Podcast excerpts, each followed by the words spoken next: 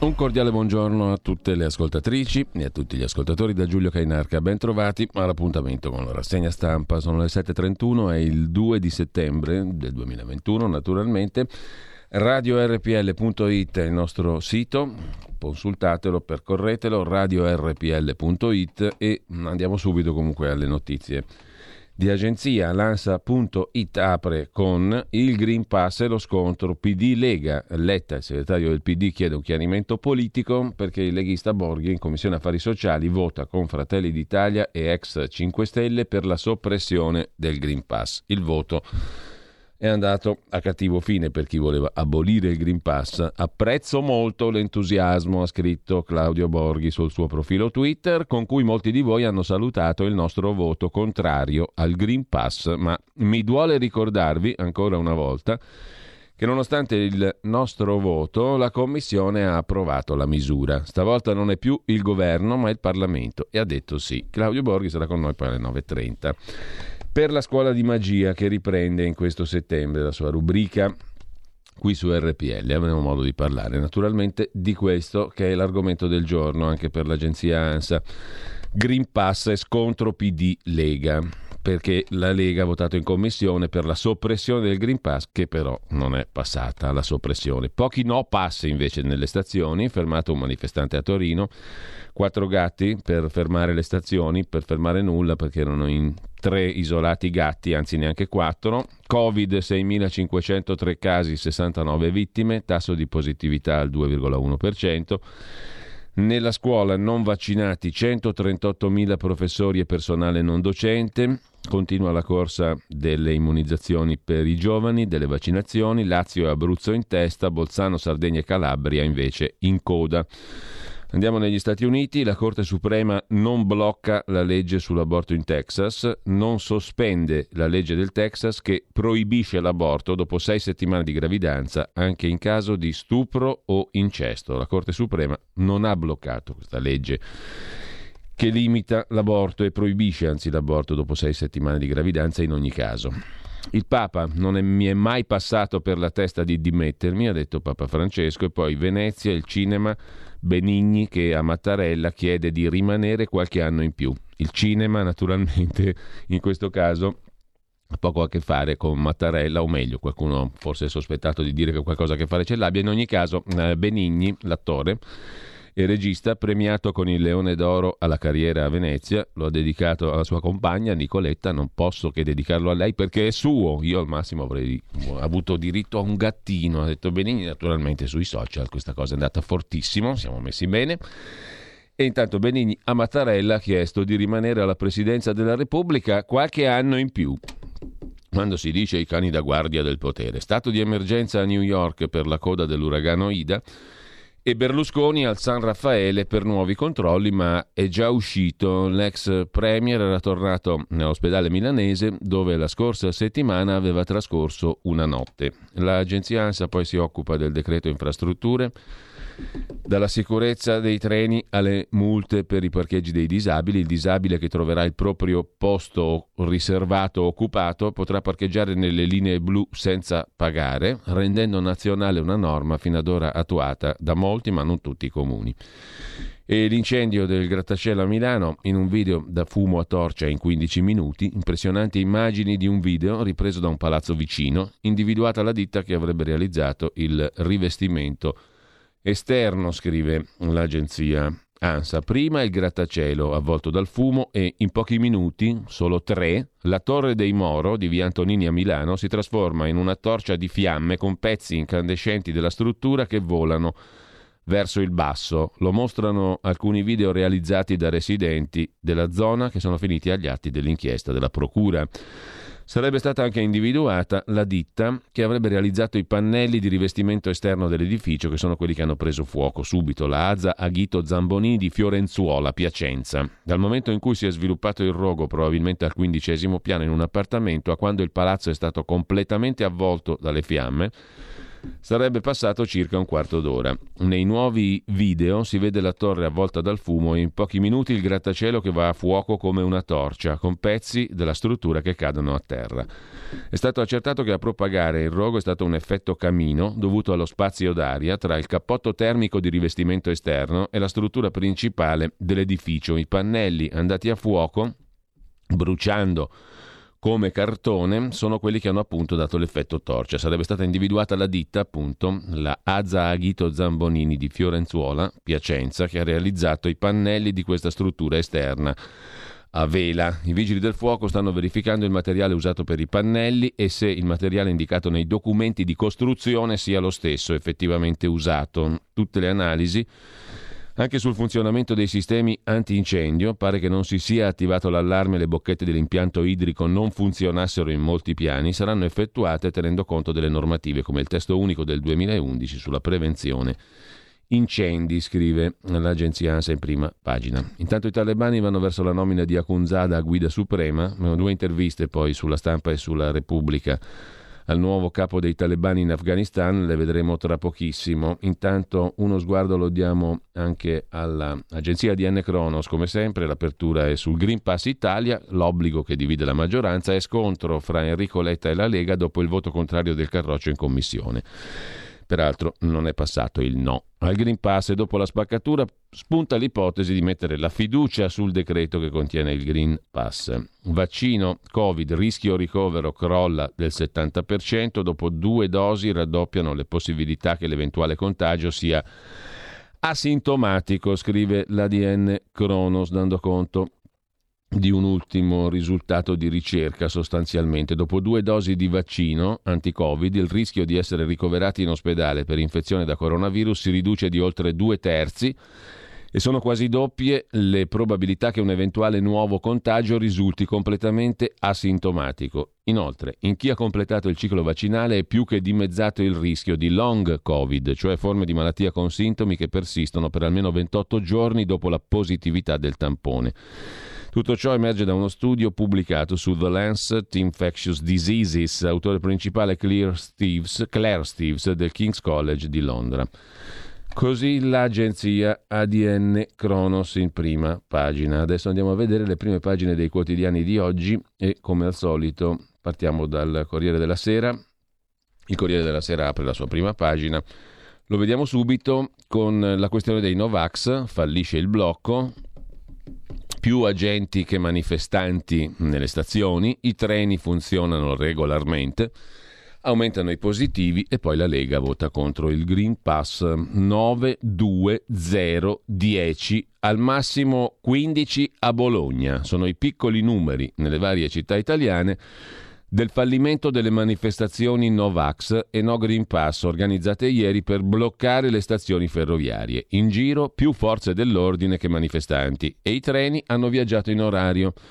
Il ritiro è una strategia? Qualcuno di loro lo dice e di fatto resta il flop, scrive il Corriere della Sera, proprio nel giorno in cui i dati sui Covid fanno registrare un aumento dei contagi, mentre alla Camera la Lega vota contro l'obbligo di Green Pass e fa insorgere il PD, che dice la Lega è fuori dalla maggioranza, dice il Partito Democratico. Peraltro sul fallimento e il flop dei Novax, qualcuno dei rappresentanti o comunque qualcuno dei giornali di massima diffusione, chiamiamola così, insomma, ci dovrebbe raccontare qualcosa mm, a proposito, visto che fino a ieri erano un pericolo terrificante. Oggi sono un flop, 9, 2, 0, 10, al massimo 15.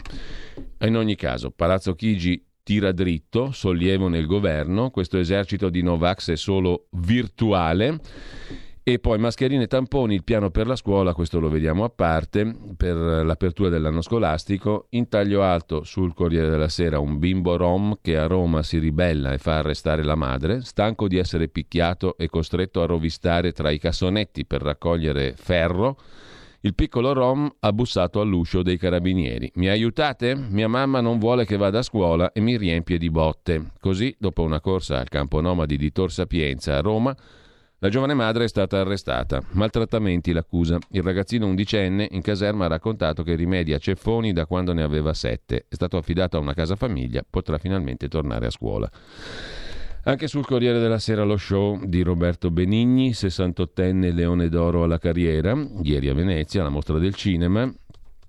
L'attore regista ha ricevuto il premio, ha guardato la moglie, il leone è tuo, grazie Nicoletta, io meritavo un gattino.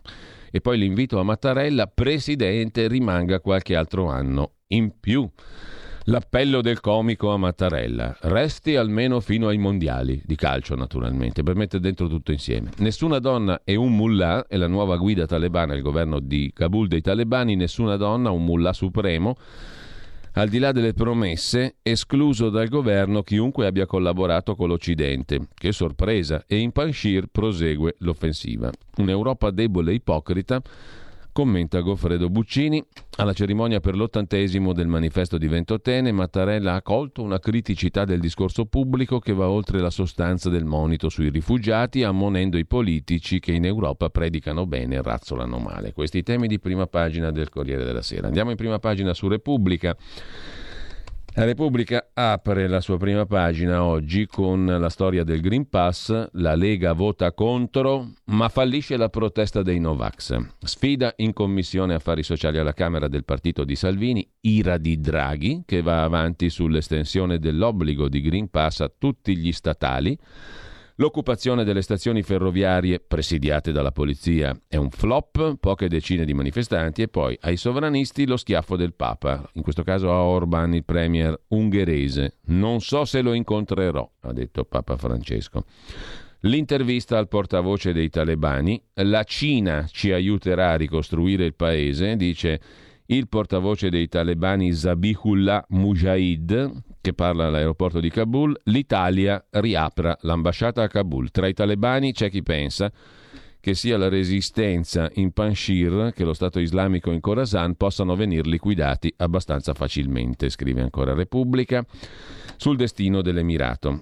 Eh, l'intervista la vediamo dopo. In primo piano su Repubblica c'è anche la questione dell'economia e del lavoro, cala il lavoro, aumenta solo il lavoro a tempo determinato. E sempre dalla prima pagina di Repubblica, mistero nel Tevere, migliaia di pesci uccisi dai veleni dello zozzo fiume romano, come lo definì a suo tempo Alberto Sordi in un film I nuovi mostri. Mentre lasciamo anche Repubblica e andiamo a vedere la prima pagina della stampa di Torino, Apertura del quotidiano diretto da Massimo Giannini sul Green Pass, strappo della Lega, ne parleremo alle nove e mezza con Claudio Borghi Aquilini, alla fine l'incidente in Parlamento è arrivato. In Commissione Affari Sociali della Camera, Claudio Borghi e altri due deputati del Carroccio votano per la soppressione del Green Pass insieme alle opposizioni, però il voto stato praticamente inutile, o meglio, non, non, è passata la soppressione del Green Pass. Il Green Pass è stata, è stata bocciata questa soppressione, questa, uh, questa, richiesta di sopprimere il, il Green Pass Fratelli d'Italia e i grillini fuoriusciti che non hanno votato la fiducia al governo Draghi hanno votato insieme ai deputati leghisti. Immediata la reazione di Letta che chiede una verifica. Anche il Movimento 5 Stelle vuole chiarimenti. Commenta Marcello Sorgi, è un gioco pericoloso a un mese dal voto.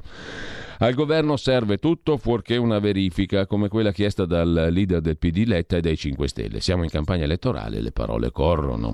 La protesta flop dei cortei Novax anche sulla stampa di Torino.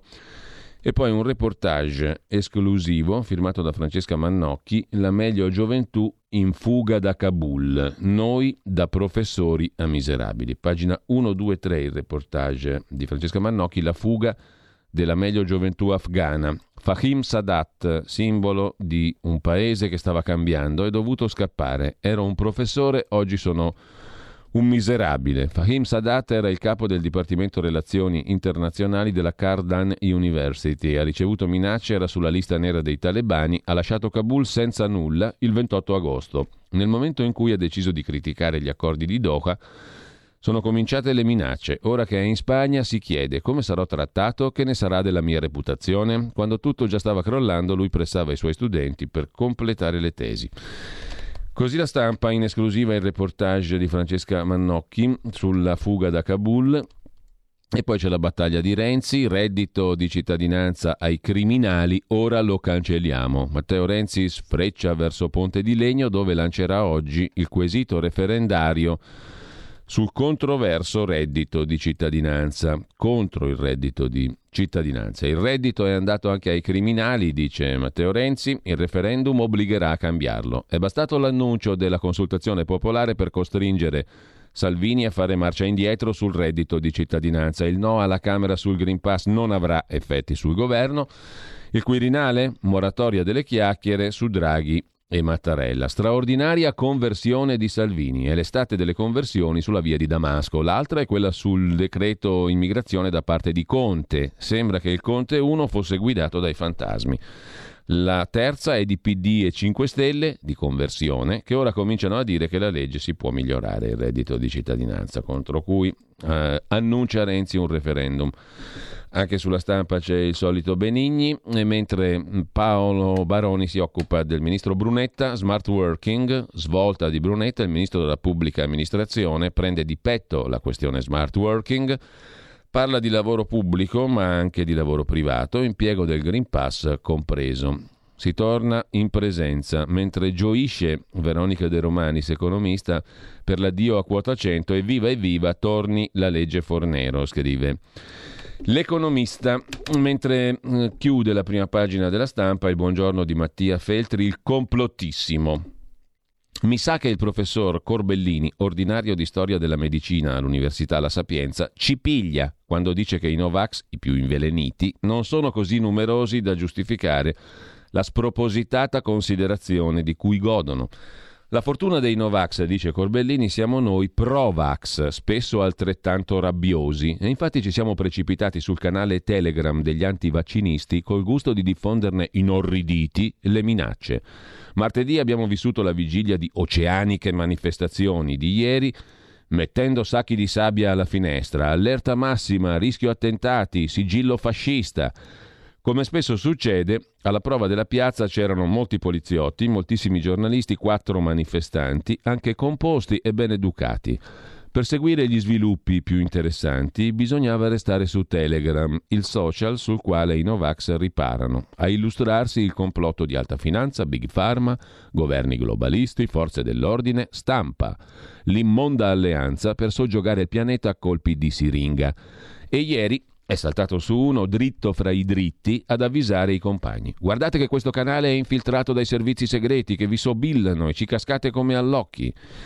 Il post ha riscosso il meritato successo, culminato nella siderale verità spifferata dal meglio informato, e cioè le manifestazioni erano state abilmente organizzate dal nemico per screditare il movimento, ovvero le manifestazioni contro il megacomplotto erano parte del megacomplotto, ma non siamo mica tutti scemi. Io di sicuro un po' sì, scrive Mattia Feltri, caro professor Corbellini, ci sono ricascato di nuovo.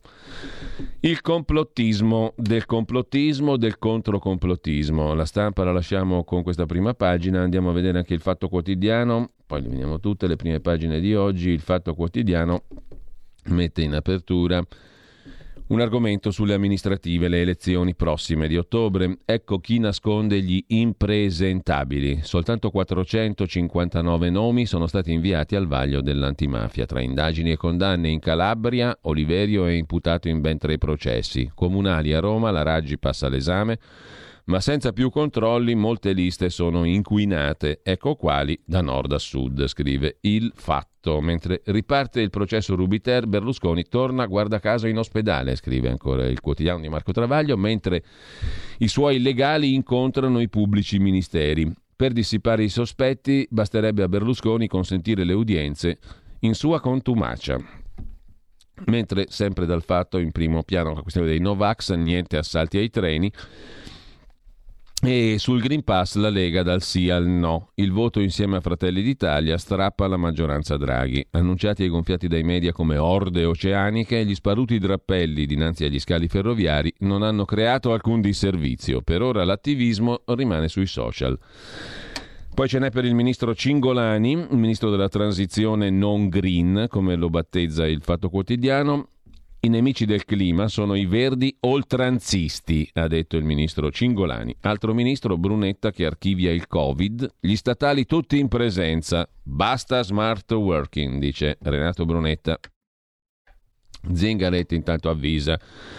il Partito Democratico contro chi tifa per un'alleanza fra PD e Lega e poi calcio in bolletta sotto gli europei niente, 829 milioni di euro persi, club calcistici morti, scrive il fatto. C'è poi un articolo su Kabul e il business delle armi, lo vediamo meglio tra poco. I signori della guerra sono statunitensi, dal 2001 a oggi più 58% in borsa per chi ha approfittato della guerra in Afghanistan. I signori delle armi americani statunitensi per la precisione. Andiamo a vedere la verità di Maurizio Belpietro.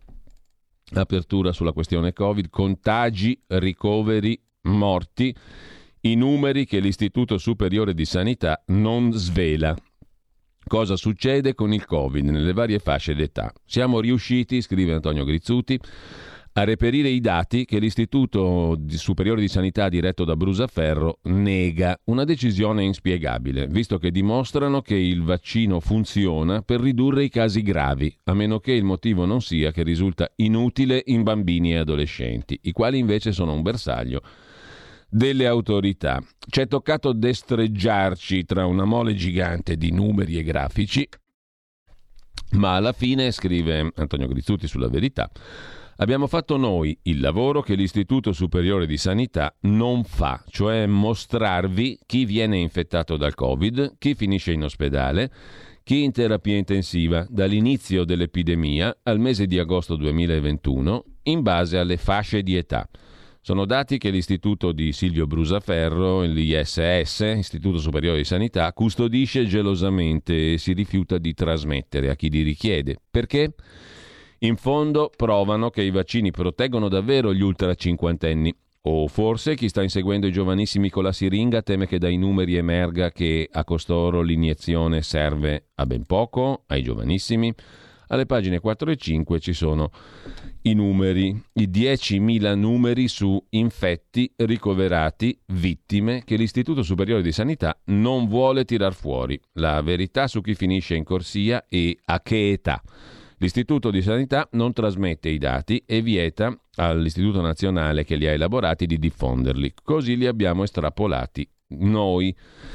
L'ISS fornisce informazioni solo per gli ultimi 30 giorni, alla faccia della trasparenza. Conoscerle è necessario per elaborare politiche anti-Covid. L'organizzazione ci ha già negato lumi sui luoghi in cui muoiono i positivi. Lo ignoriamo, ha detto l'Istituto Superiore di Sanità, e su quelli nei quali è più probabile contrarre la malattia. E così la verità presenta Pagina 4, una serie di tabelle, l'andamento dei contagi e le ospedalizzazioni nella fascia di età da 30 a 90 anni, i ricoveri, i positivi, i ricoverati in reparti Covid tra 30 e 39 anni, le terapie intensive tra 30 e 39, poi 40-49, insomma divisi per fasce di età.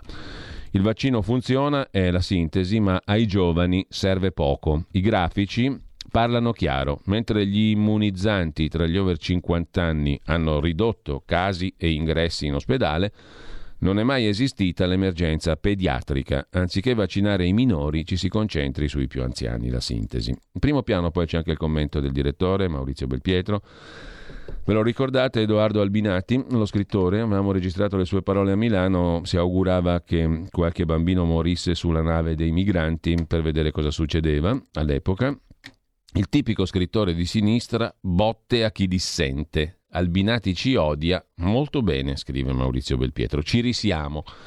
A chi dà fastidio la verità? Non solo ai vari Andrea Romano, Alessandro Sallusti, che non sopportano la nostra indipendenza, ma anche a tale Edoardo Albinati che si occupa di noi nel suo ultimo Libercolo. Vi state chiedendo chi sia?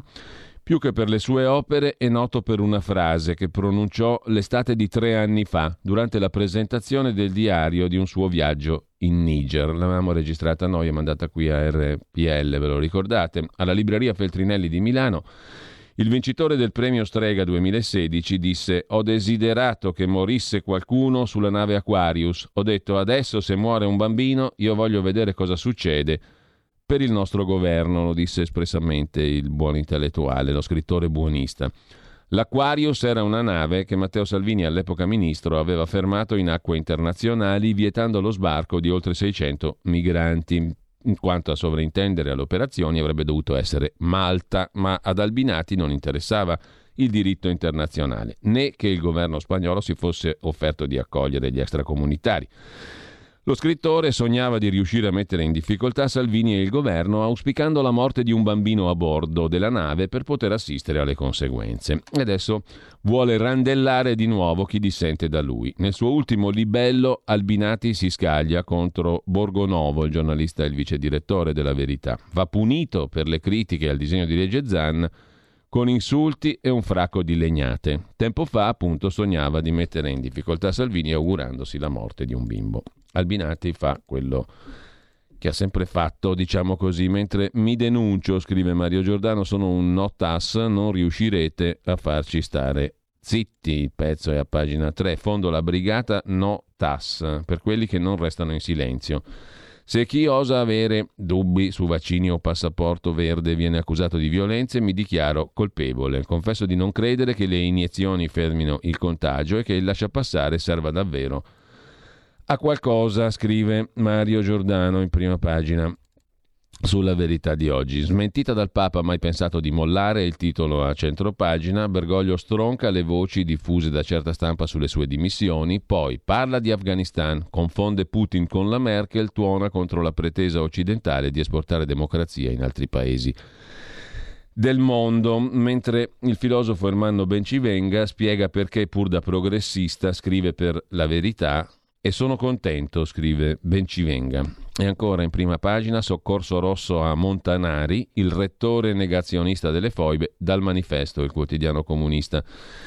A chiudere i rincari dell'energia che ci spengono il frigo, scrive Camilla Conti, Stellantis ferma tre stabilimenti ma non è in crisi soltanto l'auto, il punto sulla situazione economica. I rincari dell'energia non è in crisi però solo l'automotive, se già prima il settore refrigerazione degli alimenti pagava l'elettricità il 30% in più della media europea, ora col rincaro del 25% delle bollette arriva la batosta definitiva. Le aziende faranno fatica a tenere accesi i congelatori. Chiudiamo con Roma. Volevano farsi la campagna elettorale con i soldi degli italiani, scrive Claudio Antonelli, tentativo sventato in extremis. La questione riguarda l'ex ministro Gualtieri, che senso? Il Ministero dell'Economia fa saltare il dono del ministro Giovannini ai candidati sindaco di Roma. Il ministro Giovannini, trasporti, infrastrutture sostenibili, quel che l'è, voleva consentire lo stop ai pedaggi sulla A24 e congelare gli aumenti su altre tratte. Costo 35 milioni all'anno da far pagare agli italiani su cui si è fatta campagna elettorale. Per adesso non accadrà. Un'altra cosa non accadrà, l'ha denunciata ieri il Tempo di Roma, gli aumenti per l'agenzia la, la, um, della privacy, per il garante privacy, vanno in fumo i soldi privacy. Mario Draghi si infuria, scrive oggi il quotidiano diretto da Franco Becchi, e sventa il blitz per il maxi aumento di stipendio per tutta la struttura del garante della privacy. Mario Draghi non è cascato nel trappolone che una manina gli aveva servito con la norma sui maxi aumenti di stipendio a membri e dipendenti dell'ufficio garante della privacy, protezione dati personali.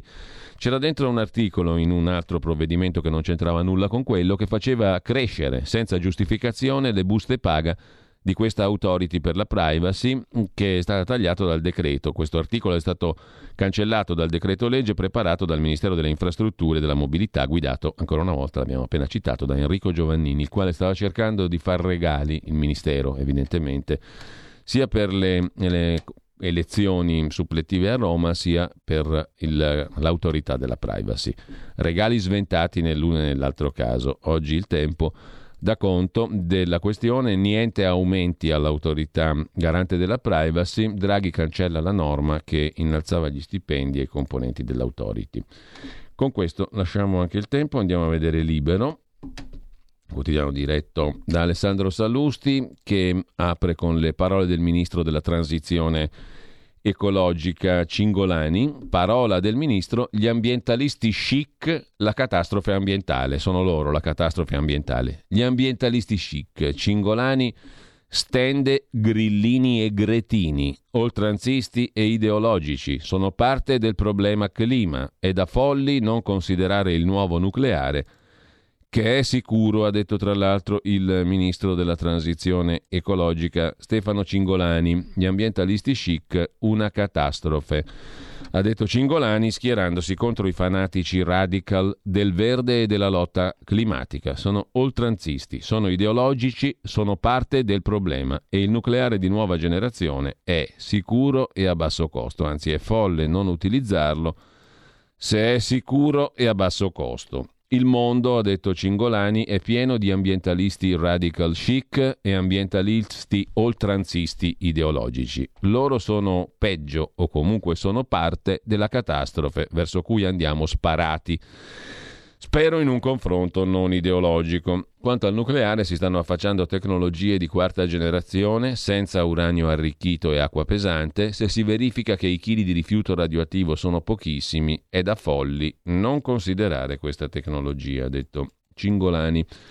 Questa è l'apertura di Libero. Pietro Senaldi si occupa del tour di Giorgia Meloni. C'è un'Europa che sta con Giorgia Meloni e poi Vittorio Feltri invece del Papa che fa processare l'ex cardinale Becciu e poi dice che è innocente. Manca la prova regina di presunti reati. Renato Farina, l'agente Betulla, prima minimizzano le foibe, ora si schierano con Tito e i Titini, a sinistra è Gara a far peggio di Montanari. E poi ci sono i Novax che fanno flop, sempre in prima pagina su Libero. Sul Green Pass la Lega vota contro e caos solo nella maggioranza. Il Green Pass apre una nuova profonda crepa nel governo. Ennesima lite Lega PD. Durissimo scambio d'accuse Letta-Salvini. La pietra dello scandalo è stato il voto in Commissione Affari Sociali alla Camera del leghista Claudio Borghi e di altri rappresentanti del partito, scrive eh, libero. Gli esponenti del Carroccio hanno votato insieme a Fratelli d'Italia per cancellare il Green Pass, ma la proposta non è passata. L'abolizione è stata respinta dalle altre forze di governo che avevano già stoppato tutte le proposte di modifica presentate dal Carroccio. Quindi non se ne fa nulla dell'abolizione del Green Pass. I criminali perdono, vince il buonsenso è il titolo dell'editoriale firmato dal direttore Alessandro Sallusti. Ma quanto dà fastidio la verità? La verità ci ha detto due cose. Primo, i Novax organizzati in setta non sono movimento di popolo, non rappresentano gli italiani che hanno dubbi a vaccinarsi. La loro protesta con blocco delle stazioni, un flop, quattro squinternati. Lo scostamento tra paese reale strafavorevole ai vaccini e quello immaginario, spacciato sul web come insofferente, coccolato da politici e opinionisti, è lampante. Gli italiani, scrive Sallusti, hanno capito che il vaccino funziona, non è pericoloso e nessuna persona non invasata è disposta a trasformare la questione in lotta di classe. Seconda cosa che ci ha detto la giornata di ieri, il Green Pass non è un attentato alla libertà e non è un problema gestirlo. Il primo giorno di obbligatorietà su treni aerei e nelle scuole che apriranno regolarmente non ha creato nessun problema significativo. La gente si sta abituando a esibirlo come si fa con la carta d'identità all'occorrenza o la patente di guida. Non uno degli interessati si è lamentato per la libertà. Tutto a posto? Non penso. Novax e No Pass organizzati e internet guidati torneranno a farsi vivi, ma da oggi sappiamo che non rappresentano nessuno come i Notave e i No Global. Resta da chiedersi chi pagherà il conto della mobilitazione delle forze dell'ordine.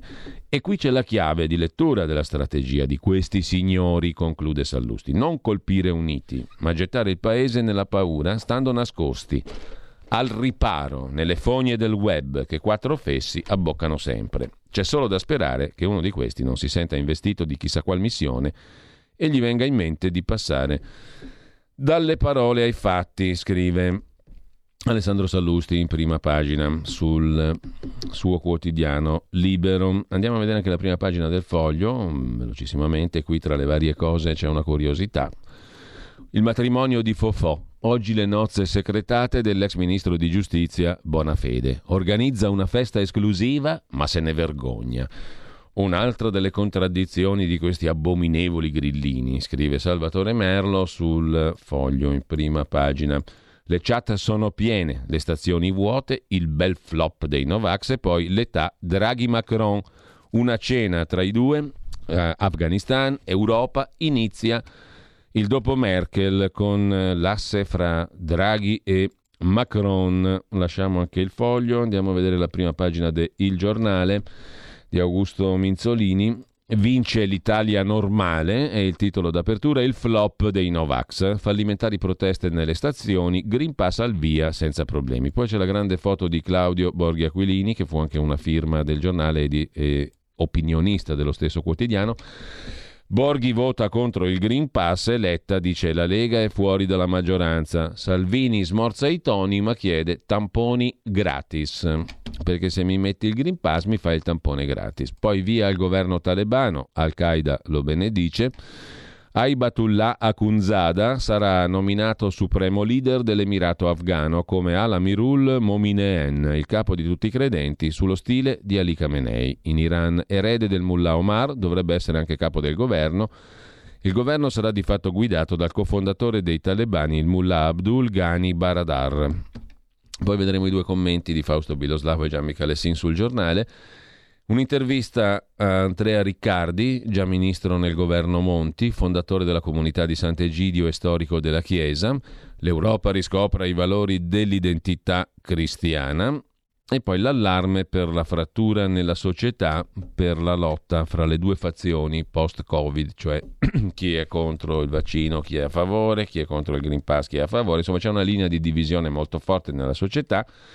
E la terza dose aumenterà le tensioni. Sul giornale l'intervista al professor Garattini, fondatore dell'Istituto Mario Negri di Bergamo, la sicurezza dei sieri dei vaccini è ormai provata, l'obbligo è una strada percorribile, ma c'è anche Orietta Berti che dice la mia seconda giovinezza, tutti mi vogliono, la regina dell'estate in musica con la canzone Mille in compagnia di Fedez e di Achille Lauro si confessa al giornale, dice Orietta Berti è la mia seconda giovinezza, tutti chiedono di me.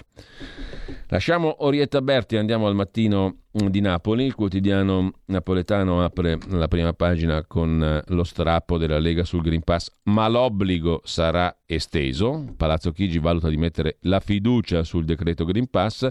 Anche i lavoratori di bar, ristoranti e tutti gli statali dovranno avere il certificato. E poi Bassolino De Luca, una strana coppia che spara sul PD da punti diversi in Campania due storici dirigenti della sinistra che creano più di un problema al Partito Democratico. Poi cambia il reddito di cittadinanza, a trovare il lavoro saranno i privati, stop ai centri per l'impiego, addio ai navigator e lasciamo con ciò il eh, quotidiano napoletano, uno sguardo lo diamo anche al messaggero di Roma il messaggero apre la prima pagina con il Green Pass per viaggiare, il flop dei negazionisti, ma anche il reddito. Sul lavoro si cambia, la riforma prevede l'esonero, come abbiamo appena detto, dei centri di collocamento. In campo le agenzie private saranno loro a offrire impieghi a chi incassa il sostegno. E poi la questione del nucleare, il ministro Cingolani ha detto serve alla transizione ecologica, basta con i tabù sul nucleare, ora si va verso nuove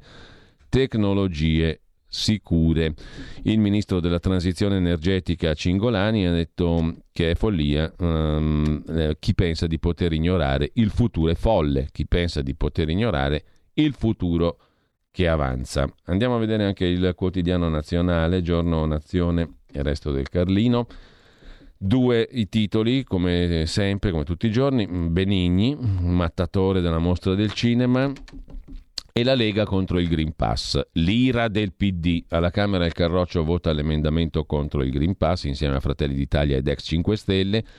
Secondo Enrico Letta, così la Lega è fuori dal governo. Le manifestazioni dei Novax un flop, nelle scuole caos per i controlli sui professori vaccinati. Il brodo Novax è stato alimentato da VIP e politici, tra fandonie e ambiguità, scrive nell'editoriale Massimo Donelli. Lasciamo anche il quotidiano nazionale, abbiamo visto un po' tutte le prime pagine, vediamo pure Milano Finanza, tra poco vedremo anche gli altri quotidiani. Eh, intanto Leni torna in Libia questo è il titolo d'apertura di Milano Finanza, il quotidiano dei mercati finanziari. I piani del colosso petrolifero italiano che riprende a investire in Libia dopo la crisi internazionale. E in Costa d'Avorio, sempre in Africa, Leni annuncia una maxi scoperta da 2 miliardi di barili di riserve. Andiamo a dare un'occhiata adesso anche alla prima pagina del riformista di Piero Sansonetti. Questo referendum fa paura è il titolo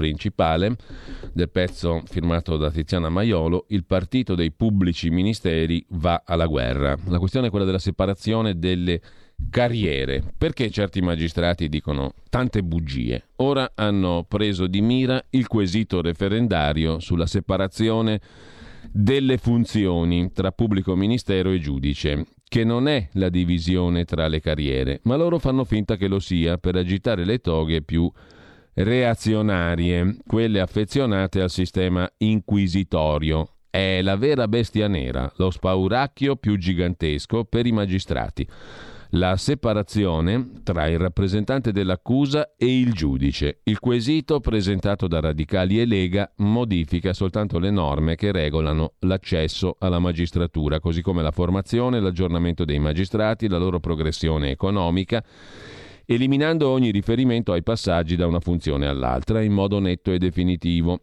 Ma Caselli e altri insistono, vogliono limare le unghie alla magistratura, strepitano. Eppure per la separazione delle carriere si era espresso anche un grande giudice antimafia Giovanni Falcone. Anche lui un sovversivo?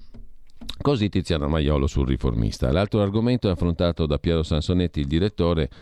Prestipino è illegale, sarà ora che lasci? Il Consiglio di Stato ha emesso la quarta o quinta sentenza, ho perso il conto, contro il procuratore di Roma Michele Prestipino. Il Consiglio di Stato ha detto a chiare lettere che non aveva i titoli per essere nominato procuratore. Sarà ora che lasci? si domanda Piero Sansonetti in prima pagina sul riformista di stamani. Andiamo a vedere anche il domani di Carlo De Benedetti diretto da Stefano Feltri, i trucchi del candidato sindaco di Roma Michetti per salvare l'albergo senza le autorizzazioni, un favore alla famiglia del deputato di Forza Italia. Il candidato del centrodestra a Roma lavora con gli enti locali. Nel 2012 l'impresa dei Battilocchio a Tolfa deve sanare un magazzino diventato centro benessere e Michetti inventa la convenzione col comune. Favore alla famiglia del deputato di Forza Italia. Denuncia domani a proposito del candidato sindaco di Roma, mentre mm, ci rimane da vedere anche la prima pagina del manifesto, il quotidiano comunista, lo facciamo subito. Gran parata è il titolo d'apertura. I talebani sfilano con le armi dell'esercito statunitense per rassicurare popolazione e potenziali alleati. La Turchia negozia per l'aeroporto, il Qatar fa da garante, l'ONU ammonisce sulla crisi umanitaria in corso, pronti a sfruttarla i barbuti, i talebani, per ottenere soldi e riconoscimento. Anche il manifesto poi mette in rilievo la questione Green Pass, la Lega vota contro, così il quotidiano il quotidiano comunista. Vediamo velocissimamente anche il Sole 24 ore di oggi. L'apertura è sui temi del lavoro, 24.000 dipendenti in più, sono i dati dell'Istat. Sull'occupazione, a luglio più contratti stabili a termini, migliora la disoccupazione sotto i 25 anni, lavoratori totali meno 23.000 per il forte calo dei lavoratori autonomi. Questo è l'argomento di apertura del quotidiano della Confindustria. Ci manca a venire, andiamo a vedere anche il quotidiano cattolico, Green Pass in cattedra è il titolo principale. Il Green Pass debutta per i professori, incertezza su quarantene e DAD, didattica a distanza, per gli studenti vaccinati. Flop delle manifestazioni Novax alle stazioni, la Lega vota per abolire il passaporto sanitario, che non viene abolito però il voto è stato contrario. Al primo giorno di applicazione a scuola solo poche decine di docenti e collaboratori non in regola e a Torino una denuncia, sottolinea il quotidiano cattolico. Eh, Kabul, governo senza donne, è il titolo sull'Afghanistan, e poi ieri a Palazzo Chigi Mario Draghi ha ricevuto una delegazione della Commissione sulla riforma dell'assistenza agli anziani, guidata dall'arcivescovo Vincenzo Paglia, che ne è presidente. Commissione ministeriale del governo Itali- dello Stato italiano, presieduta dall'arcivescovo Paglia. E la Commissione gli ha presentato un volume sull'assistenza domiciliare degli anziani. Previsto un continuum assistenziale per 14 milioni di ultra 65 anni e un ripensamento della rete territoriale di assistenza agli anziani. Così si promuove l'unità del paese e il dialogo tra le generazioni, dice l'arcivescovo Paglia, che parla di rivoluzione copernicana per sconfiggere la solitudine e le diseguaglianze. Proposta anche una cabina di regia a Palazzo Chigi con Ministero della Salute, enti locali, terzo settore. Insomma, l'arcivescovo Paglia entra al governo, sostanzialmente, nel governo Draghi. Lasciamo con questo anche a venire. Le prime pagine, bene o male, le abbiamo viste tutte. Adesso andiamo a dare un'occhiata ad alcuni degli articoli del giorno. Intanto partiamo dall'Afghanistan. Su Repubblica e sulla stampa ci sono due interviste gemelle. La prima su Repubblica di Mattia Sorbi al portavoce dei talebani, o studenti, studenti, parola grossa, coranici, Zabiullah Mujahid. Noi talebani chiediamo all'Italia di riconoscerci. La Cina ci finanzierà.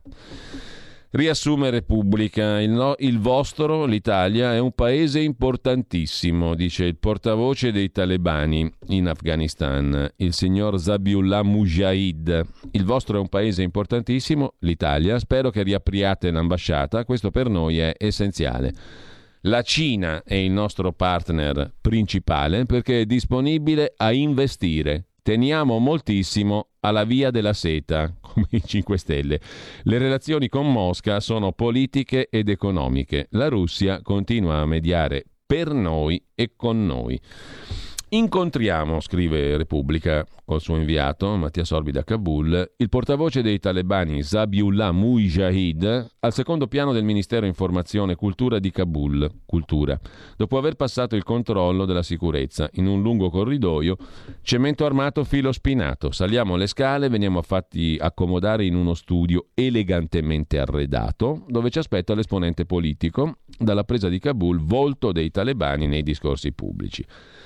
Spero che l'Italia, esordisce il portavoce dei talebani, riconosca il nostro governo islamico e che riapra presto la sua ambasciata. Non ci saranno donne ministro nel governo afghano, ma potranno lavorare nei ministeri come poliziotte o infermiere. Potranno anche studiare all'università, annunzia il portavoce dei talebani. Si punta sulla Cina. La Cina ci aiuterà a ricostruire il paese, sarà il nostro partner principale. C'è un paese da ricostruire, abbiamo bisogno di sicurezza, rilancio economico, posti di lavoro, dice il portavoce dell'Emirato Islamico dell'Afghanistan, dei talebani. Per quanto riguarda la sicurezza, grazie al ritiro degli americani alle nostre forze dell'ordine, il problema è risolto. Rimane la lotta alla disoccupazione e la creazione del rilancio economico. Tutti i soldi sono stati spesi per la guerra, ora è tempo di ricostruire. Vedo le donne protagoniste della società afghana, dice il portavoce dei talebani. Abbiamo tantissime donne negli ospedali, sono bravissime infermiere. Come ministre no, ma seguendo i comandamenti del Corano e sotto la legge della Sharia, le donne potrebbero lavorare nei ministeri, nel corpo di polizia, nella magistratura come assistenti. Le ragazze saranno ammesse all'università, speriamo di avere brillanti studentesse. Quanto alla Cina, è il nostro partner principale, rappresenta per noi una fondamentale opportunità, è disponibile a investire qui. Teniamo moltissimo al progetto One Belt, One Road, la via della seta. Inoltre possediamo ricche miniere di rame che grazie ai cinesi potranno tornare in vita ed essere modernizzate. La Cina rappresenta il nostro lasciapassare verso i mercati di tutto il mondo. Per quanto riguarda la Russia, eh, continuiamo a mantenere ottime relazioni con la Russia, un partner importante con un peso fondamentale per la regione. Le relazioni con Mosca sono politiche ed economiche. La Russia continua a mediare per noi e con noi per creare le condizioni per una pace internazionale. Così su Repubblica, sulla stampa c'è un'altra intervista gemella, appunto, faremo il nuovo Stato islamico, questo fermerà anche l'ISIS K. Abbiamo permesso alle donne di lavorare, ma dobbiamo proteggere la loro salute psicofisica, dice il portavoce dei talebani, come riporta in questo caso la stampa, pagina 5. Quando ci sarà il nuovo governo, banche e sistema economico saranno funzionanti. Abbiamo proclamato governatori e forze di polizia, crimini e violenze sono ai minimi storici. Il Panshir, abbiamo portato sicurezza in 33 province su 34 e vogliamo completare il lavoro, dice il portavoce dei talebani, intervistato in questo caso anche su La Stampa da Filippo Rossi. Per anni figura enigmatica, per molti figura mitica. Quando Zabiullah Mujahid si è mostrato ai media è stata una sorpresa. Lo abbiamo intervistato, scrive la stampa. Ho dovuto nascondermi per anni, potevo diventare un obiettivo facile. Sono molto felice, dopo vent'anni abbiamo ottenuto la nostra indipendenza. Siamo fieri di avere sconfitto la coalizione che ci ha invaso. Così inizia l'intervista che poi dice le cose che abbiamo già sostanzialmente eh, letto prima. Eh, a proposito di Afghanistan, visto che ci siamo, vi segnalo anche su Repubblica un altro articolo, in questo caso da Akora Katak in Pakistan, di Fabio Tonacci, nel campus dell'elite talebana dove si formano i capi afghani. In, in Pakistan, chiedo scusa, nella madrasa di Darul Ulom Haqqaniya, dove studiarono il mullah Omar, il successore Mansur e i terroristi Haqqani.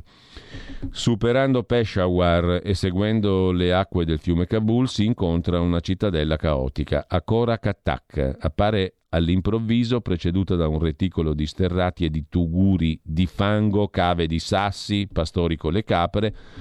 Qui si contano 10 moschee e 10 madrasse. La scuola islamica più grossa è quella di Darul Uloom Haqqania. Tutto è cominciato da qui, il campus dell'elite talebana, dove si formano i capi afghani. A proposito di crisi afghana, va segnalata anche la pagina del giornale, pagina 12, con i pezzi di Fausto Biloslavo e Gian Michele Sin.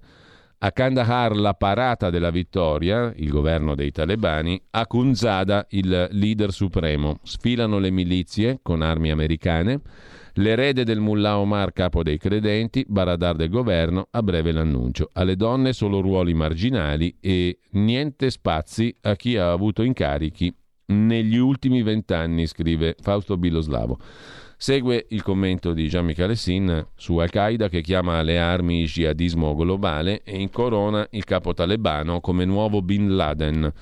Il governo, tanto atteso da chi crede alle promesse dei talebani, sembra lontano dal vedere la luce, ma intanto arriva la benedizione di Al-Qaeda che saluta la vittoria dei combattenti talebani irride alla sconfitta di America ed Europa e riconosce a Ibatullah Akunzada, leader del movimento, la qualifica di emiro dei credenti. Tre passaggi che fanno capire che i legami tra i talebani e Al-Qaeda sono ancora ben saldi, scrive Gian Michele Sin.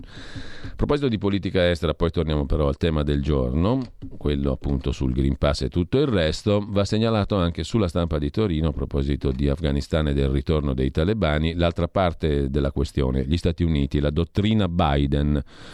Paolo Mastrolilli la riassume così, con l'uscita dall'Afghanistan il presidente americano delinea una nuova lista delle priorità degli Stati Uniti. Cina, Russia e cybersicurezza diventano centrali. Si allarga il divario con gli europei. Per quanto riguarda la Cina, risorse umane, tecnologiche, finanziarie tolte alla guerra afghana saranno destinate in gran parte a contenere la Cina. Biden ritiene che il Pacifico è il vero teatro di scontro per gli Stati Uniti e punterà su alleanze e sulla superiorità tecnologica e militare degli Stati Uniti. Dunque, un fronte è la Cina, il secondo terrorismo. La fine dell'operazione in Afghanistan non significa archiviare la guerra al terrorismo che però verrà rimodulata. Gli jihadisti in Africa e nella penisola arabica sono i bersagli. A questi si aggiunge l'ISIS scappa in Afghanistan. Quel che cambia è che la lotta al terrorismo sarà scissa da azioni di state building, di costruzione di nuovi stati tipo il fallimentare Afghanistan. Terzo fronte per gli Stati Uniti, la Russia. Biden ha avviato un teso dialogo, teso finora, con Putin. La Russia è tornata ad essere al centro delle preoccupazioni degli Stati Uniti per il ruolo che ricopre in alcune aree del pianeta e per le operazioni di destabilizzazione messe in atto. Resta per Washington la prima minaccia quanto a cybersicurezza. Infine l'Europa, l'Unione Europea ritiene che quanto successo in Afghanistan debba rappresentare una sveglia e Bruxelles deve diventare più autonoma. Di certo l'Europa non è nel cuore dell'agenda Biden. Quanto sarà disposto ad assistere a un ridimensionamento della Nato a scapito di una difesa europea però resta un'incognita. Questi quattro fronti Secondo invece Sergio Romano, storico ambasciatore e editorialista del Corriere della Sera e grande esperto di politica estera, altro che guerra con Cina e Russia. Biden gestirà il mondo con loro. Con Pechino e Mosca solo conflitti economici, è possibile che nasca una trilaterale Cina-Russia-Stati Uniti. L'Europa rischia di essere tagliata fuori, basta con la Nato, ora serve una forza armata dell'Unione Europea. Il presidente americano Biden nel suo discorso alla nazione americana ha detto che dopo l'Afghanistan occorre voltar pagina, Russia e Cina sono le sfide del futuro.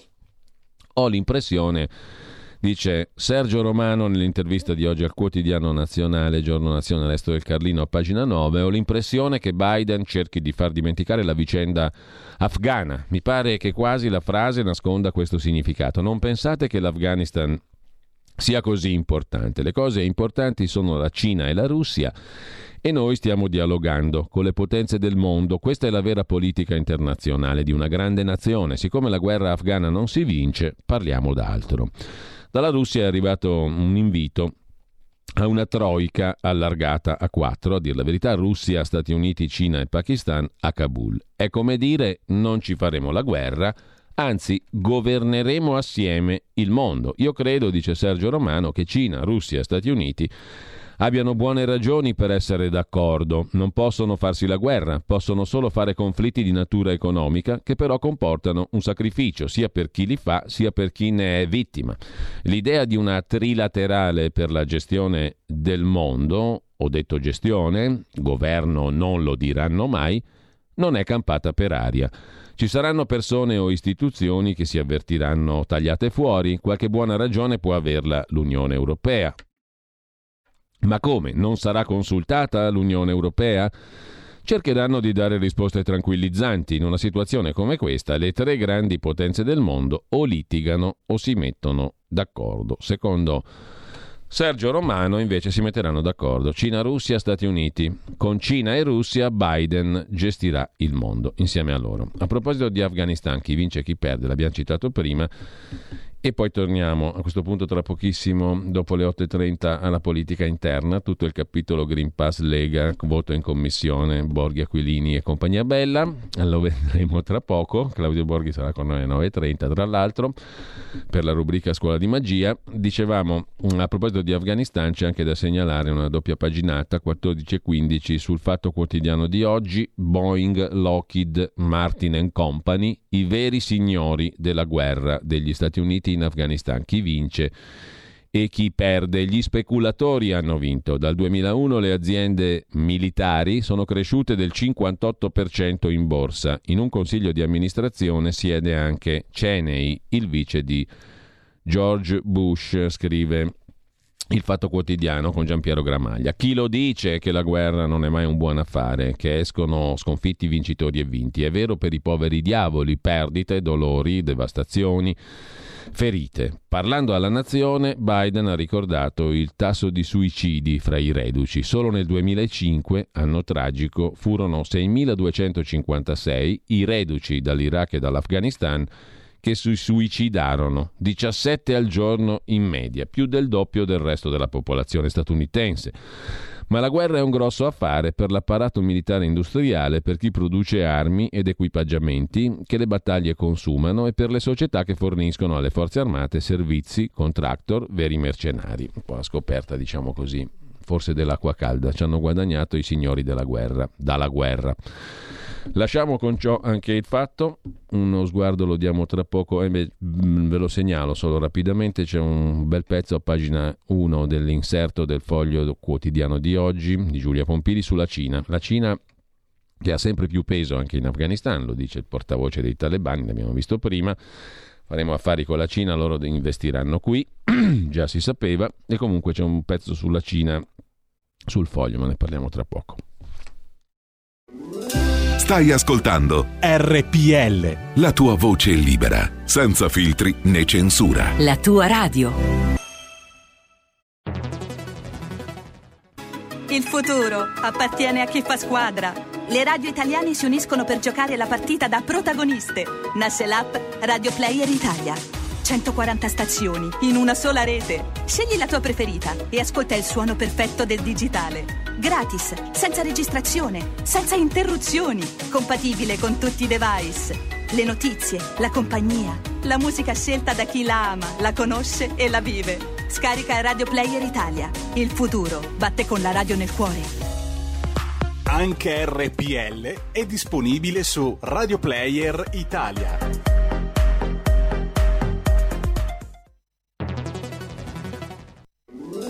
Stai ascoltando RPL. La tua voce libera, senza filtri né censura. La tua radio.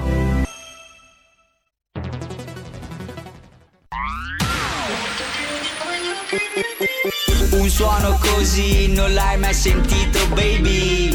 Da Plus molto più di quello che credevi. Programmi, musica, multimedialità. Da Plus suono nuovo di alta qualità. Digital Radio. Il suono perfetto. Dub Plus. Anche RPL, la tua radio, è in Digital Radio. Dal 1849 Brescia è la leonessa d'Italia perché Brescia, i bresciani e le aziende bresciane non mollano mai. La Sargom di Rodengo Saiano Brescianissima è sempre più forte per vendere, lavorare e trasformare articoli gomma plastica tecnico-industriali. Alla Sargom, via Gaetano Bertoli 15 Rodengo Saiano, Brescia, troverete nylon, derlin, PVC, silicone, Vulcolan, plexiglass, policarbonato sia in semi lavorati che in prodotti finiti a disegno cliente. Grazie Brescia. Da Sargom, Rodengo Saiano, Brescia.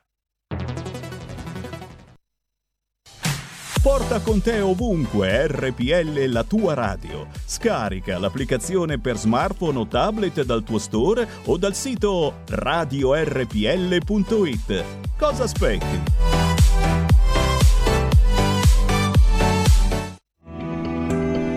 Il meteo.it presenta le previsioni del giorno. Pressione ancora stabile sull'Italia garanzia di una giornata prevalentemente soleggiata, specialmente al centro e al sud. Al mattino il sole splenderà in cieli sereni o poco nuvolosi quasi ovunque, anche se avremo qualche addensamento al nord e sulla Sardegna, peraltro in genere senza fenomeni degni di nota. Nel pomeriggio la situazione non è destinata a cambiare di molto, con sole ancora pressoché dominante, soprattutto sulle regioni centro-meridionali. Le previsioni tornano più tardi. Un saluto da ilmeteo.it. Avete ascoltato le previsioni del giorno. E rieccoci, rieccoci in onda. Eh, quest'oggi riprende come settembre impone, una ripresa del nostro palinsesto quasi a ritmo normale. Quest'oggi riprende alle ore 12, tornano anche gli appuntamenti della rubrica dedicata all'innovazione, alla capacità di guardare oltre, Envisioning con Carola Rossi e con tutti gli altri ospiti, oltre a Silvia Bernardini, di cui ci parlerà la stessa Carola. Carola, buongiorno innanzitutto e grazie. Buongiorno. Buongiorno, allora, Giulio, buongiorno a tutti gli ascoltatori. Riprende anche Envisioning. Assolutamente, riparte Envisioning, quindi sempre in compagnia di Silvia Bernardini. Tra l'altro oggi avremo una puntata particolare perché ci spostiamo in un territorio eh, al sud, andiamo a Manfredonia, quindi in un territorio molto particolare dal punto di vista anche eh, lavorativo, sociale e capiremo oggi perché in realtà sto dicendo questo.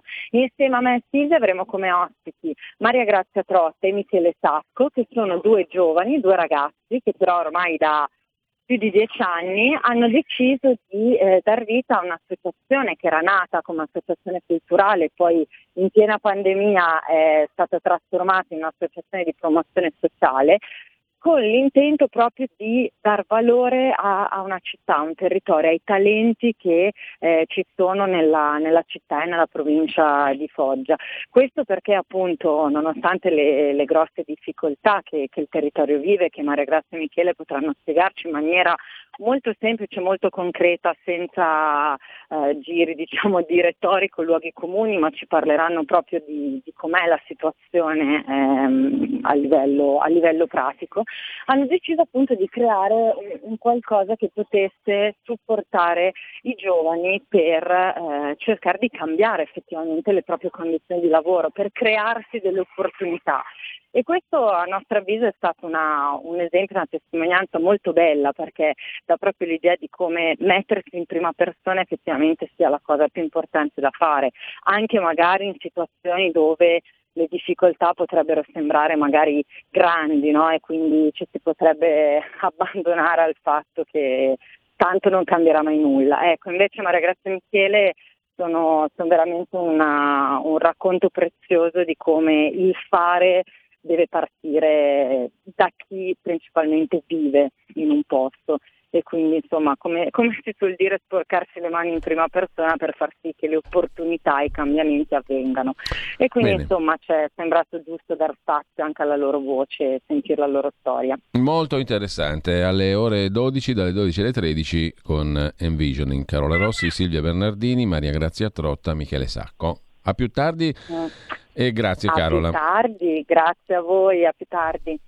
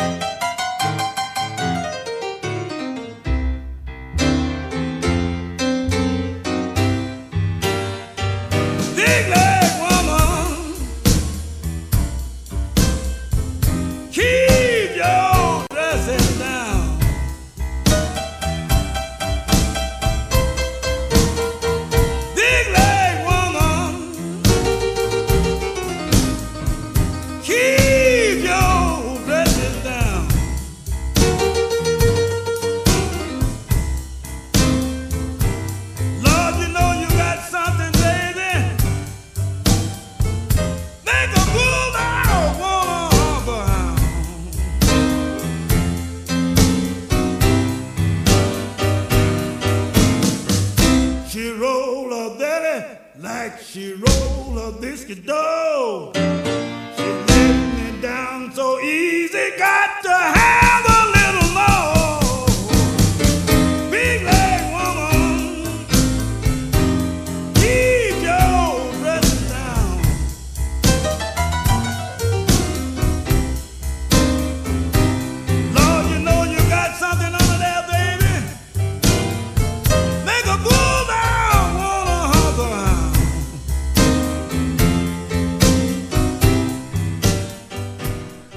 Settembre 1914 nasce a Memphis, Tennessee, Stati Uniti, Booker T. Lowry, che abbiamo appena ascoltato, cantante, pianista, boogie woogie blues, gospel, jazz. Il pezzo si intitolava Big Legged Woman. Una donna dalle gambe grosse che per questa sua caratteristica fisica attrae il mm, cantante, il compositore. Andiamo però di nuovo alle nostre notizie di oggi, alle questioni di oggi. Vi dicevo dal foglio vi segnalo un articolone, Giulia Pompili, pagina 1 dell'inserto, sul Cina, il libro bianco di Xi Jinping. Presidente, la Cina controlla sempre più l'educazione dei ragazzini, niente videogiochi, niente lezioni dopo scuola. Sui banchi arriva il pensiero del presidente Xi Jinping che diventa materia obbligatoria, un culto come quello di Mao Zedong. Il pensiero di Xi Jinping è stato ufficialmente introdotto nel curriculum scolastico nazionale, è la maoizzazione. Il primo volume di Governare la Cina, uscito nel 2016, in Italia ha venduto 421 copie. Sull'Afghanistan e i rapporti con i talebani ha detto il presidente cinese che la scarpa calzi bene o meno, soltanto chi la indossa lo sa. Chi è contro Xi Jinping e contro il partito, contro l'intero paese, è definito minaccia alla sicurezza nazionale. Mentre a proposito di totalitarismi e integralismi, ce n'è uno anche domestico, via dalla radio i conduttori che osano difendere Israele, se ne occupa Libero, pagina 10 di stamani, a Radio Statale, emittente non ufficiale dell'Università di Milano, è stato tolto dal palinsesto il programma in cui venivano criticati alcuni colleghi che accusavano Israele di genocidio. Il rettore parla di provvedimenti da prendere per stigmatizzare quanto accaduto. Si vedrà. Comunque questa è una vicenda del tutto milanese. Per quanto concerne invece la questione del giorno, la questione del Green Pass, andiamo al Corriere della Sera che titola così La Lega vota alla Camera contro il certificato verde e Salvini chiede tamponi gratis. Con Claudio Borghi dice sì alla soppressione. Polemica tra gli alleati. Se lo Stato impone il Green Pass, il test non si deve pagare, ha detto Matteo Salvini. Alle 6 del pomeriggio la maggioranza di governo si divide in Commissione Affari Sociali. La Lega vota con Fratelli d'Italia per sopprimere il Green Pass. Apriti cielo, benvenuti nel semestre bianco, dice un deputato. Si tratta di uno dei 900 emendamenti a firma Carroccio al decreto sul Green Pass del 6 agosto scorso. Forza Italia non segue la Lega, si accoda ai partner di governo 5 Stelle PD e alla fine la richiesta di modifica non passa. Resta agli atti uno strappo che crea imbarazzo nella compagine che sostiene Draghi. I membri del PD in commissione sono increduli. In un amen esplode un altro Borghi, Enrico Borghi del PD, che mette in luce le contraddizioni leghiste. Breve storia di un'ambiguità, scrive Borghi. In un tweet, in Consiglio dei Ministri la Lega vota a favore del Green Pass. Alla Camera, in conversione del decreto, la Lega vota contro il Green Pass insieme con Fratelli d'Italia ed ex 5 Stelle. Così Salvini sostiene il governo? Il clima si surriscalda. I democratici escono in batteria uno dietro l'altro a criticare la Lega, poi tocca ai 5 Stelle col capogruppo Davide Crippa che definisce il voto Ancor più grave perché rischia di apparire come un modo per strizzare l'occhio ai violenti che hanno minacciato le istituzioni. Servirà una verifica all'interno della maggioranza? Di certo, dice il capogruppo dei 5 Stelle, la Lega dovrà fare chiarezza. Dello stesso avviso il ministro Speranza, il quale ha detto non c'è spazio per giochini politici. Dobbiamo assumere una decisione, deve prevalere l'interesse pubblico. In questo contesto Claudio Borghi, il leghista, che è sceso in piazza contro il Green Pass, ieri ha sostituito un collega in Commissione Affari Sociali, commenta, non abbiamo ritirato gli emendamenti, ho provato ad argomentare in tutti i modi, il capogruppo della Lega alla Camera Molinari osserva su più di 900 emendamenti forse ce ne accoglieranno due, perciò si è mantenuto e votato anche quello di soppressione, dato che la nostra posizione di modificare il Green Pass era nota.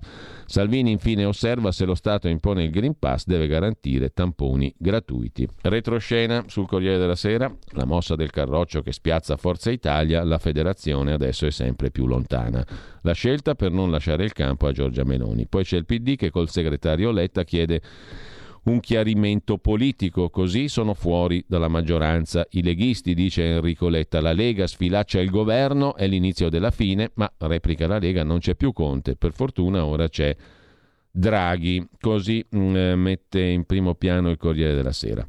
Su Repubblica c'è un altro retroscena, chiedo scusa, sulla stampa c'è un altro retroscena, Draghi chiama Salvini e gli dice così non va. Retroscena naturalmente uno può raccontare cose non verificabili. In ogni caso Giorgetti e i governatori spiazzati, mezza lega, quella di governo e dei presidenti di regione, non ha per niente gradito il voto a Montecitorio, per la verità la Commissione Affari Sociali, voto che non ha cambiato nulla. Tra l'altro comunque Palazzo Chigi rassicura, noi siamo particolarmente preoccupati, non siamo particolarmente preoccupati. Il Premier Draghi dice la grande parte degli italiani è con noi. L'imbarazzo tra i Lombard, i più irritati, si rifugiano nel silenzio. Intervista della stampa Claudio Borghi, era già andato in piazza contro il Green Pass e ieri è stato uno dei sette deputati leghisti che hanno votato contro il Green Pass in commissione. Il Green Pass era stato approvato in Consiglio dei Ministri sul Green Pass osserva Claudio Borghi in questa breve intervista sulla stampa di Torino, eh, in Consiglio dei Ministri sul Green Pass si era raggiunto un compromesso per salvare la stagione turistica con l'idea che se ne sarebbe occupato il Parlamento. Abbiamo presentato più di 600 emendamenti che abbiamo ridotto a 40 come buona volontà con proposte di buon senso come l'esenzione dei minorenni, i tamponi salivari gratuiti e così via.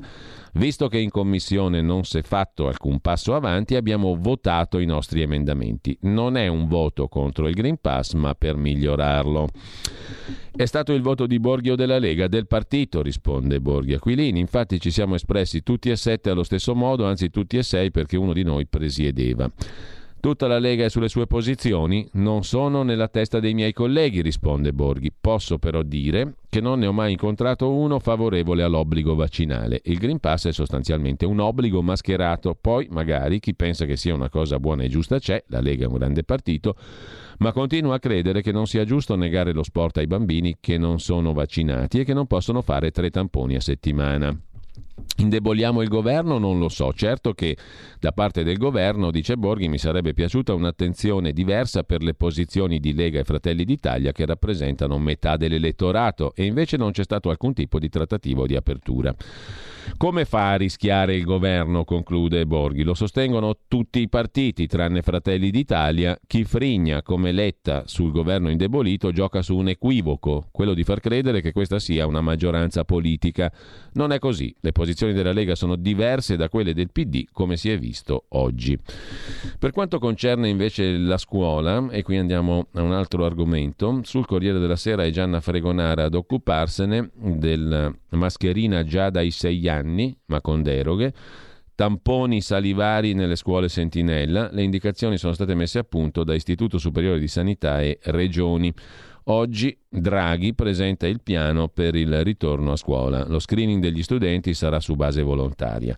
Tamponi per lo screening degli alunni delle scuole elementari e medie, nuove disposizioni per l'uso delle mascherine a scuola Green Pass per gli insegnanti e il personale scolastico. Sono le novità per la scuola contenute nelle indicazioni strategiche per il controllo Covid in ambito scolastico, un documento che l'Istituto Superiore di Sanità ha messo a punto ieri con le regioni per l'inizio della scuola.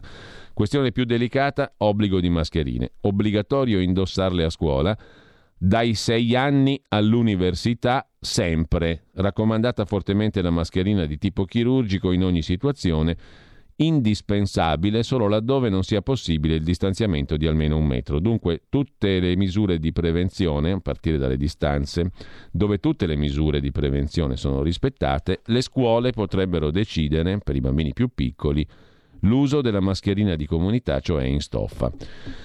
E mh, mm, sempre sul tema delle mascherine, la questione delle mascherine scrive il Corriere, ha richiesto più di una precisazione da parte dell'Istituto Superiore di Sanità che ricorda tra l'altro, come per i più grandi, ultra dodicenni o universitari, dove si rispetti il distanziamento in posizione statica, cioè al banco, o si possa in futuro derogare all'uso delle mascherine, si possa derogare se le classi sono composte tutte da studenti che hanno completato il ciclo vaccinale o abbiano un certificato di guarigione valido.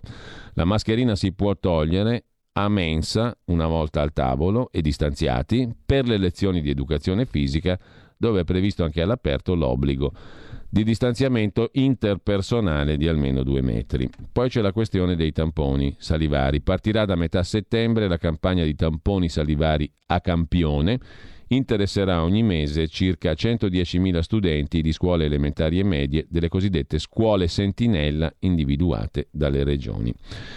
Così il Corriere riassume la disciplina scolastica. Sulla scuola, la scuola ha rimandato a casa i primi docenti senza certificato. Esenzioni sospette. A Torino il preside ha fermato due insegnanti, ma è stato denunciato per abuso d'ufficio. Nove casi in Toscana, altri due a Milano. Ad Alghero un collaboratore scolastico si è scagliato contro dell'istituto alberghiero contro i carabinieri. Quasi tutti gli istituti hanno riaperto per gli esami di riparazione e i consigli di classe. Il vero banco di prova sarà il 13. Poi c'è la foto dei due docenti di Torino, Giuseppe Pantaleo e Alisa Mattizen, fermati all'ingresso dell'istituto Curie Levi di Torino con certificati di esenzione non firmati dal medico curante. E un'intervista a Valentino Di Carlo, docente di Lecco, in Lombardia, un professore che rifiuta il vaccino, ho tre lauree, non faccio la cavia e non voglio pagare per i tamponi. 41 anni, tre lauree, scienze politiche, scienze filosofiche e lettere moderne.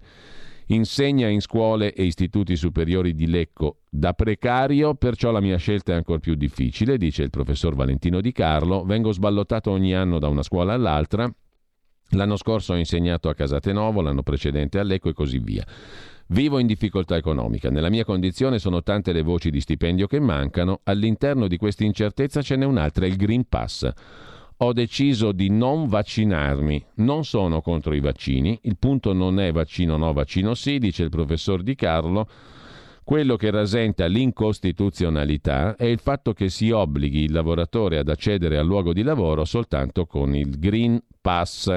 Vorrei vederci più chiaro quanto al vaccino e non fare la cavia. Che poi sia utile vaccinare in questo momento per calmierare il contagio, lo capisco, ma non mi si può chiedere un foglio per entrare al posto di lavoro. La mia scelta è attendista, massima fiducia nella scienza, ma l'evoluzione del lavoro fatto dagli scienziati sul vaccino ha bisogno di qualche limatura.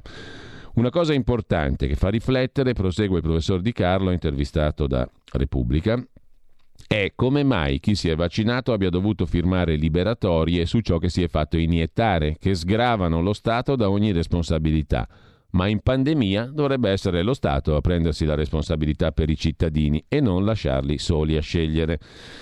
E se non la richiamano al lavoro proprio per questa scelta? Questo non accadrà, risponde il professore. Il problema si porrà nel momento in cui ci sarà la presa di servizio, anche se mi domando come saranno controllati gli accessi. E poi, ok, non entri al ristorante, al cinema, al bar, allo stadio perché non sei vaccinato, ma non si può vietare il diritto di entrare al lavoro.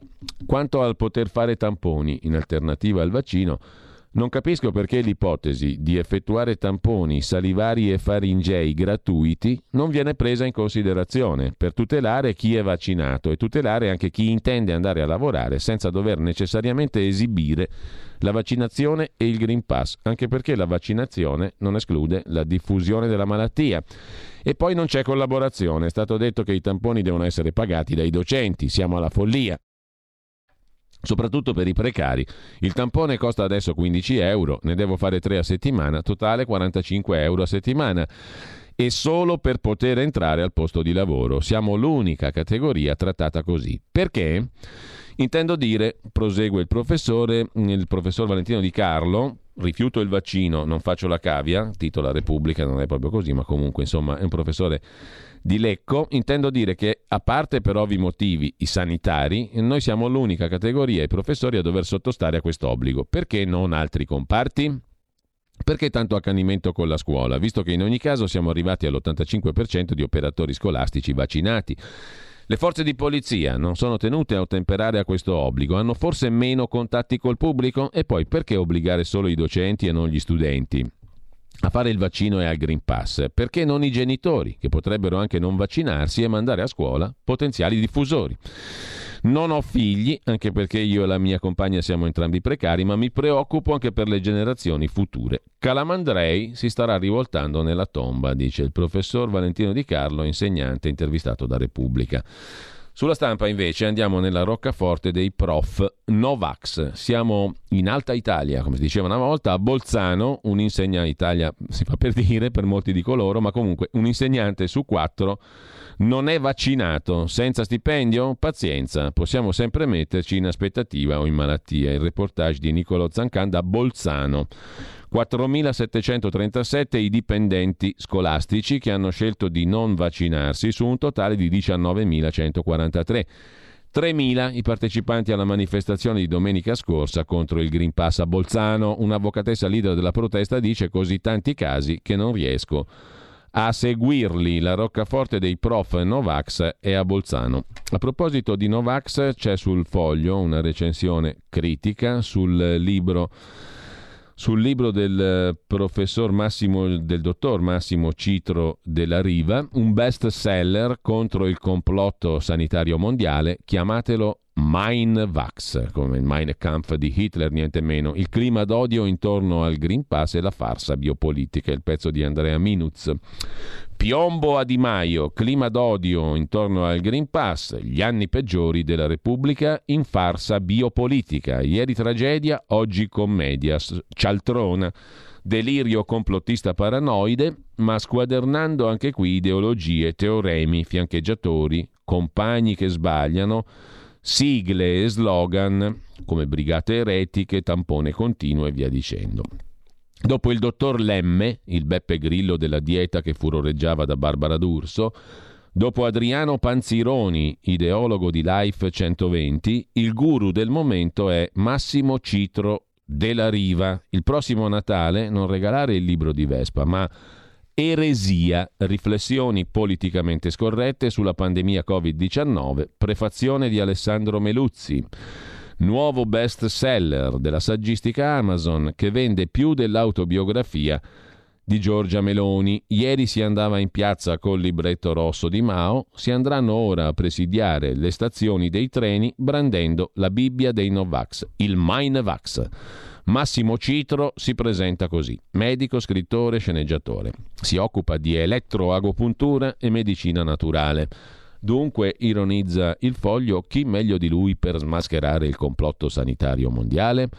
Un'incredibile somiglianza con Mal dei Primitives, vicino all'ordine dei Templari, c'è una foto che lo immortala a un Templari Veos Fest con la mantella addosso, seguace del medico psicopatico Gerd Hammer, scopritore del trasferimento farmacologico frequenziale, cioè teletrasporto omeopatico, il dottor Massimo Citro ha saputo toccare le corde giuste al momento giusto, mettendo insieme una consolidata Sceneggiatura, scrive il foglio. Ci sono le elite finanziarie, un complotto per governare il mondo, le bugie dei media, i dati falsi, lo sfondo antisemita più o meno implicito, un cattivissimo sistema con la S maiuscola, la tecnologia che ci rende schiavi e un'unica via d'uscita.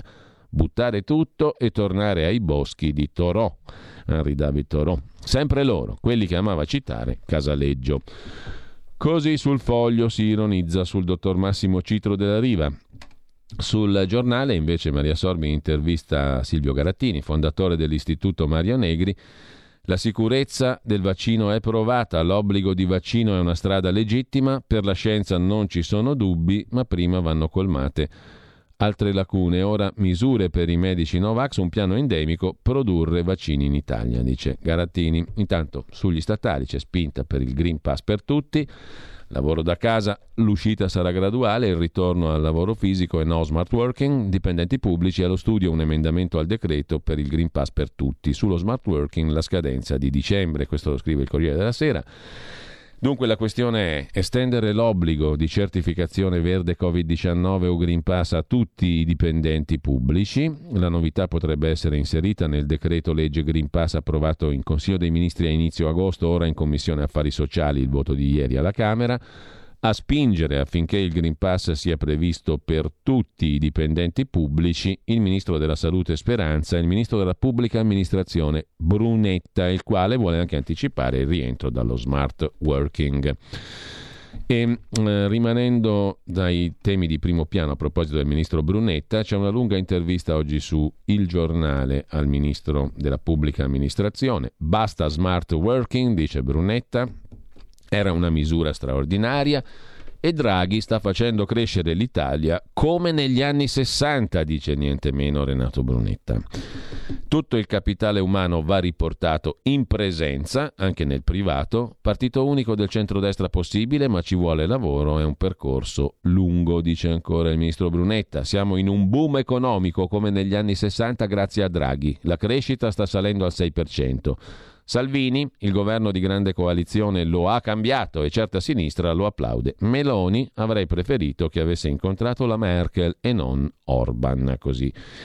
Il giornale riassume la chiacchierata con il ministro della pubblica amministrazione. Il piano riportare gli statali in ufficio, ma c'è il nodo del Green Pass e si va verso l'obbligo per tutti i dipendenti pubblici. A proposito di economia e lavoro, 440.000 posti in più ma quelli a tempo determinato, disoccupazione in calo al 9,3%, scrive nella pagina economica di oggi il Corriere della Sera, ma il mercato è ancora lontano dai livelli pre-crisi. In rialzo l'indice delle piccole e medie imprese, l'indice manifatturiero. Una curiosità dalla pagina economica ce la offre invece il giorno nel dorso lombardo, sulla pedemontana. Ora i soldi ci sono, per i lavori 31 milioni al chilometro per la pedemontana. Eh, Olona, Cislago, Mozzate, Lazzate, Lentate, Medda, Desio, Cesano Maderno, Macherio, Arcore, Bellusco, Barriera di Filago e Cornate d'Adda, Osio Sotto, Bergamo. Il tragitto, più o meno, dopo l'esaurimento dei fondi statali da un miliardo e mezzo, altro miliardo e 700 milioni da banche Europa e Cassa Depositi. E prestiti, un'opera da 157 km, di cui 75 in autostrada, ferma da circa 6 anni allentate sul Seveso in Brianza in attesa di fondi. Mancano 57 km da realizzare. Bruciato un miliardo e mezzo, adesso arriva un miliardo e sette, 31 milioni il costo al chilometro. Con questo ci fermiamo un attimo, anzi c'è da citare su Repubblica, per andare ad argomento completamente diverso, una paginata sul delitto Mattarella, il fratello del Presidente della Repubblica Pier Santi Mattarella, presidente all'epoca 6 gennaio 1980 della regione Sicilia, ucciso davanti a casa da un ventenne mai identificato. Per il delitto Mattarella condannati Riina e i componenti della cupola come mandanti, assolti i killer neri Giusva Fioravanti e Gilberto Cavallini. Nuova inchiesta adesso, la Procura di Palermo, Francesco Lovoi, procuratore, ha riaperto l'indagine per cercare i sicari di Mattarella. Si torna a indagare sulla pista del neofascismo. Una targa del mistero, scrive Repubblica, eh, ritrovato dopo anni un reperto scomparso, era il collegamento con la pista neofascista, nuove analisi infittiscono il giallo.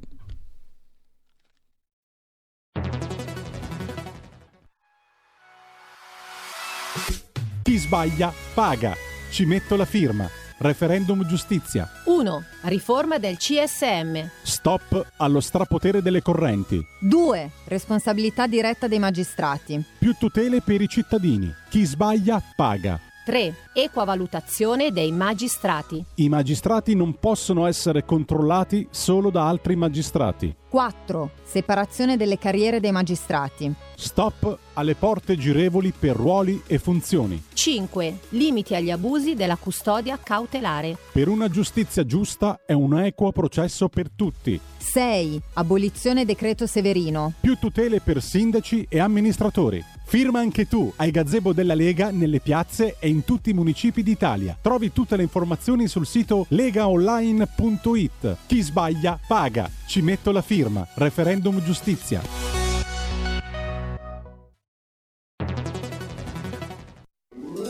Stai ascoltando RPL. la tua voce libera, senza filtri né censura. La tua radio.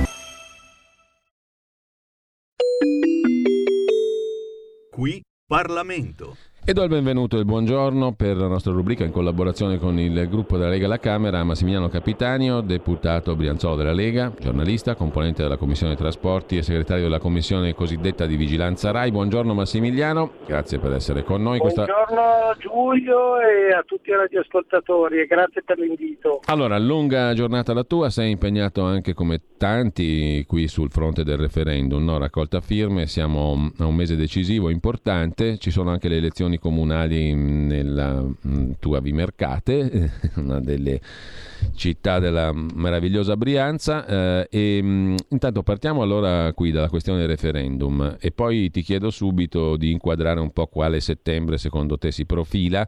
Questa mattina la rassegna stampa è stata dominata da quanto accaduto in Commissione Affari Sociali col voto anche leghista contro il Green Pass. Non è passata naturalmente la misura. Il capogruppo Molinari ha detto che ci sono tanti emendamenti che ha proposto la Lega, sono stati ridotti anche come segno di buona volontà. In ogni caso ne passeranno pochi. Insomma, mh, eh, ti chiedo che aria sta tirando in questo inizio settembre alla vigilia della ripresa anche dei lavori in Parlamento. E poi una valutazione sulla campagna referendaria, mh, la raccolta firme per i sei quesiti sui referendum sulla giustizia, dei quali pure stiamo parlando quotidianamente qui a RPL. Anche lì, Ma, ma io come va? Sì. Ma io partirei velocemente dal, dal referendum che ci sta dando veramente tanta soddisfazione perché è la dimostrazione ancora una volta della capacità della Lega e di Matteo Salvini di cogliere quali siano le vere urgenze del, del Paese. C'è un bisogno, non solo dopo il caso Palamara, ma per la quotidianità dei nostri cittadini, di una riforma, di una giustizia che sia più giusta, come dice lo slogan principale di questa campagna referendaria, più veloce e più rispettosa dei tempi della giustizia italiana. Faccio un esempio che è clamoroso. Mi sono occupato durante quest'estate della notizia poi finita a lieto fine della, della carcerazione di una giovane studentessa italo-marocchina nata di Mercate che poi ha studiato a Bergamo e si è trasferita a Parigi, a in Francia a studiare quindi con un profilo internazionale, che era stata incarcerata in Marocco per aver offeso l'Islam. Tolta la, poi ogni giudizio etico sulla vicenda, dico solo che dal giorno della, della condanna di primo grado, che è venuto il 28 giugno, al giorno dell'appello che si è tenuto pochi giorni fa, passato, sono passati circa due mesi.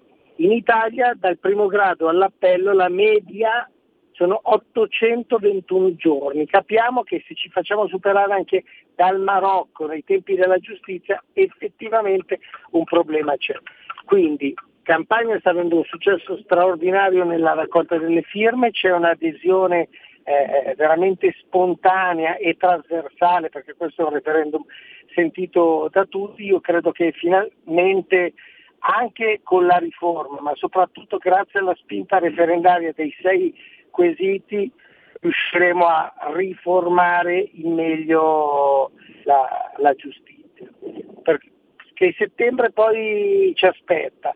È un settembre sì. sicuramente caldo e complesso perché a livello politico non c'è solo la questione delle elezioni comunali e regionali, ma tutti sono anche in attesa di capire cosa succederà della, della Presidenza della Repubblica. Conosciamo bene gli appetiti della, del Partito Democratico che eh, vorrà provare a piazzare qualcuno dei, dei propri uomini. La scelta o meno della candidatura del Premier Draghi spetta, spetta a lui e quindi nel merito di questa scelta che ci porterebbe ad elezioni comunque nella prossima estate primavera, per adesso è inutile entrare entrare nel, nel merito. Io credo che gli italiani in generale, al di là degli aspetti elettorali, in questo momento siano concentrati sulla ripresa economica, perché anche le proiezioni sulla, sulla crescita del PIL, mh, leggevo quasi il 20% rispetto al trimestre dell'anno scorso, non sono ovviamente da, da, vedere con eccesso di ottimismo, perché l'anno scorso è stato un anno di fermo totale, quindi anche le previsioni più ottimistiche di crescita vanno parametrati a un anno che sì. è stato di, di propria guerra, di guerra sanitaria. Una delle tematiche su cui si è acceso anche il dibattito sul Green Pass è quello della ripresa della scuola.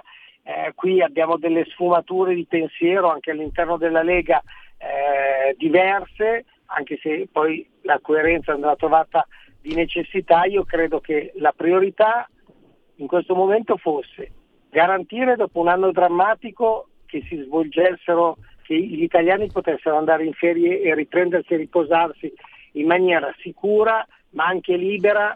E sinceramente ho girato un po' di parti dell'Italia sia per lavoro che per alcuni momenti di relax e non ho visto grandissime difficoltà per gli italiani nello spostarsi, nell'accedere a ristoranti, bar locali, quindi credo che siamo riusciti comunque a fare un buon lavoro.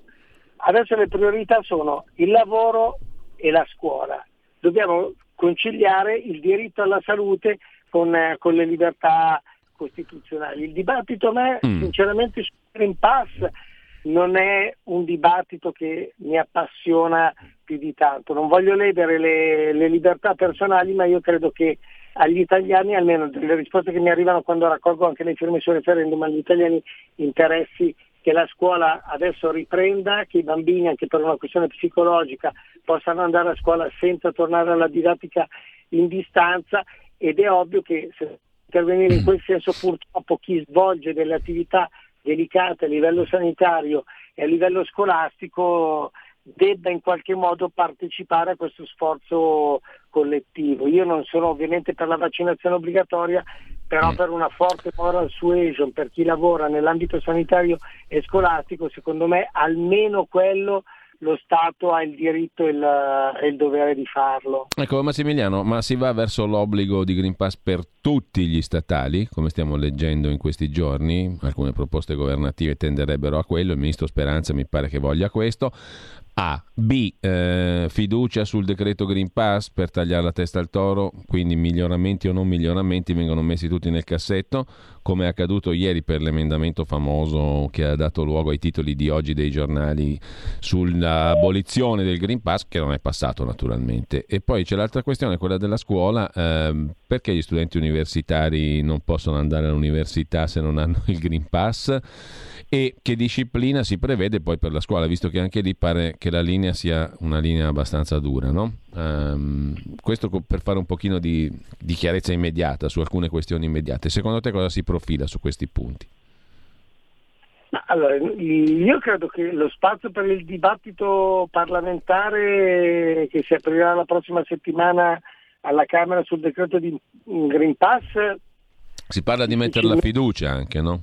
Sì, sì, però la fiducia è il provvedimento che, a cui si arriva quando la, i temi più caldi diventano così critici e così contrastanti da non riuscire mm. a trovare una sintesi. Sì. Sarebbe un peccato, io credo che in questo caso soprattutto su questa libertà costituzionale di spostamento ma anche come diritto alla, alla salute sarebbe veramente un peccato non riuscire a, ad apportare delle piccole modifiche sul, sul, sul, decreto, quindi spero che quella sia veramente l'estrema razza. Invece per quanto riguarda il mondo della scuola e il mondo della sanità si arriverà inevitabilmente a una stretta, non credo sia corretto, respons- non l'abbiamo fatto per i commercianti, far fare il ruolo degli sceriffi ai dirigenti scolastici mi sembrerebbe eh, eccessivo. Proprio ieri ho avuto modo di confrontarmi eh, in maniera anche dolorosa con alcune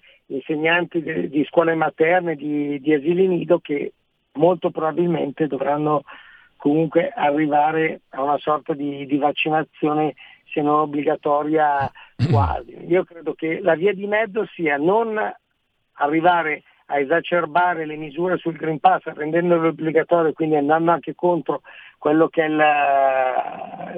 l'andare degli altri paesi europei dove la misura praticamente non è obbligatoria, alcuni hanno eliminato quasi tutte le, alcuni paesi hanno eliminato tantissime restrizioni, ma sugli aspe- ambiti più delicati come la scuola e la sanità purtroppo si, si arriverà, credo, o si dovrà arrivare a delle, a delle strette. Quello sarà, sarà inevitabile. Ecco, D'altra parte... Sì, prego Massimiliano. È, no, il mm.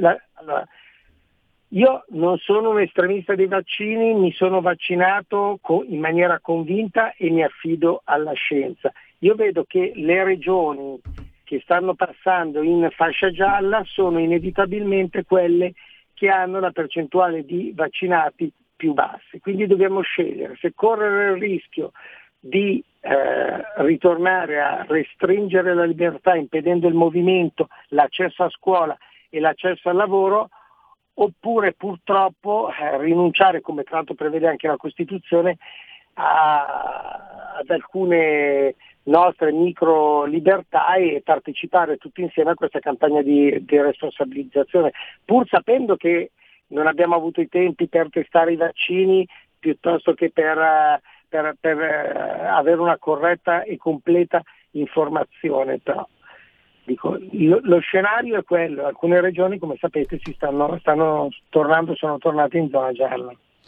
Bene, eh, per quanto riguarda l'altro tema, quello dicevi prima del lavoro e dell'economia, eh, abbiamo appena citato un'intervista del ministro Brunetta che dice siamo come negli anni 60, Draghi sta facendo crescere l'Italia. Ecco, senza forse esagerare, naturalmente, perché mi sembra che sia un po' ardito questo paragone col boom economico degli anni 60, però è fuori di dubbio che anche su quello si gioca buona parte della ripresa adesso, no? del prossimo futuro. Tu che, che Italia vedi da questo punto di vista dell'economia? Partendo dalla tua Brianza, che credo sia un buon indicatore per capire che aria tira? No, noi allora, innanzitutto sicuramente dopo, noi abbiamo passato un, un anno e mezzo, quasi due di, di guerra sanitaria, quindi i paragoni mm. con le riprese post belliche ci possono stare. Oggi giustamente leggevo anche sulle pa- prime pagine che avrei letto anche tu di, di, molti quotidiani, giustamente gli economisti che spiegano come nonostante ci siano questi numeri iperottimistici sì. di crescite a due cifre del, del, PIL, dobbiamo fare i conti con uh, un periodo di, di sosta per cui non, non eccederei nell'entusiasmo. Bisogna sempre ricordare che il Piano Nazionale di Ripresa e Resilienza, il PNRR, è, sarà una grande occasione, ma sono soldi che in parte dovremmo restituire con pochi interessi, ma comunque rappresentano un debito sul futuro dei, dei nostri figli, quindi è un'iniezione di liquidità che farà bene in tanti comparti, nel turismo, nel rinnovamento della pubblica amministrazione, nelle infrastrutture, quindi il Paese verrà sicuramente eh, rilanciato, però dobbiamo onorare questo debito che abbiamo caricato sulle, sulle spalle dei, dei nostri figli.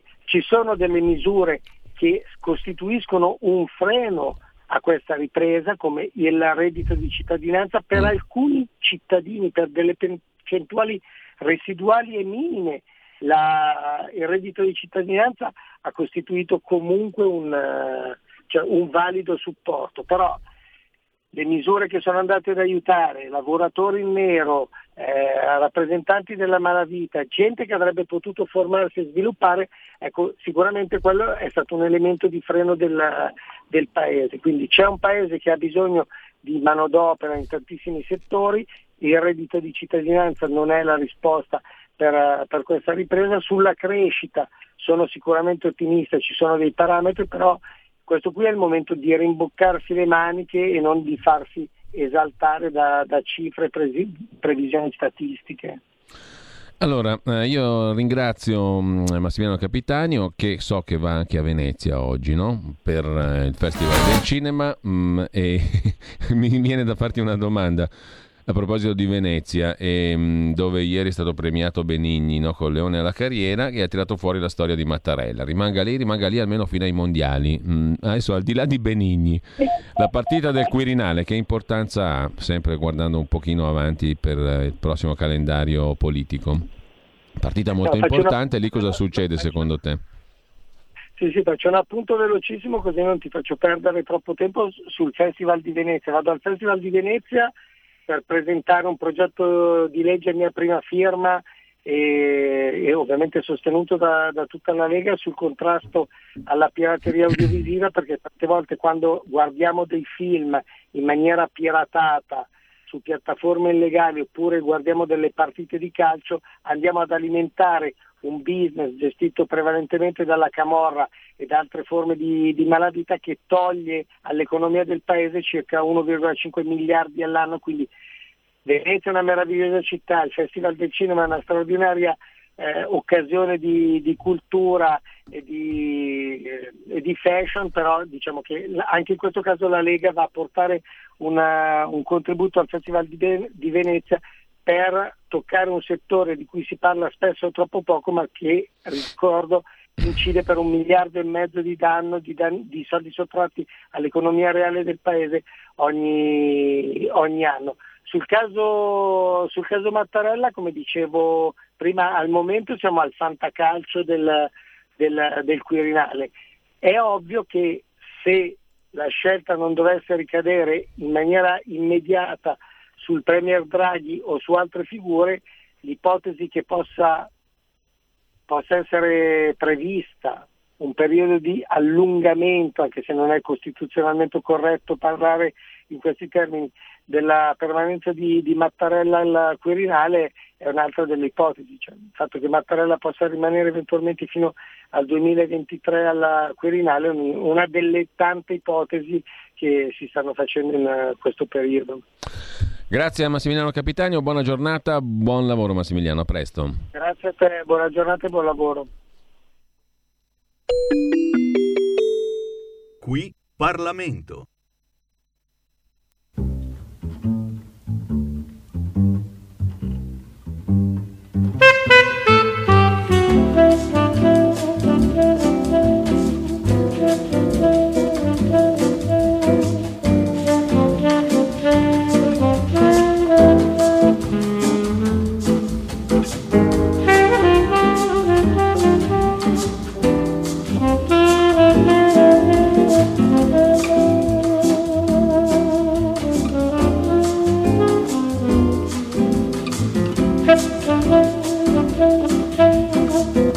Música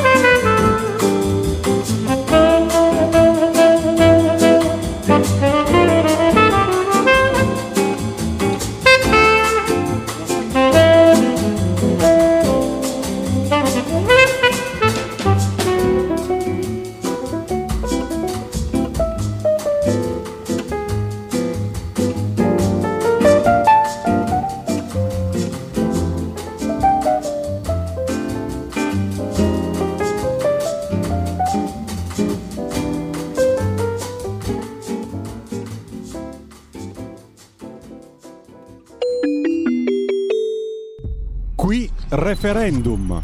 Intanto abbiamo ascoltato Corcovado, brano di Bossa Nova, Antonio Carlos Jobim compone il brano nel 60, interpretato qui da Stan Getz e Lorindo Almeida, chitarrista brasiliano che nasce il 2 settembre oggi del 1917 a San Paolo del Brasile, considerato fra i più importanti nel panorama della musica brasiliana del XX secolo, questo per il nostro calendario musicale del giorno.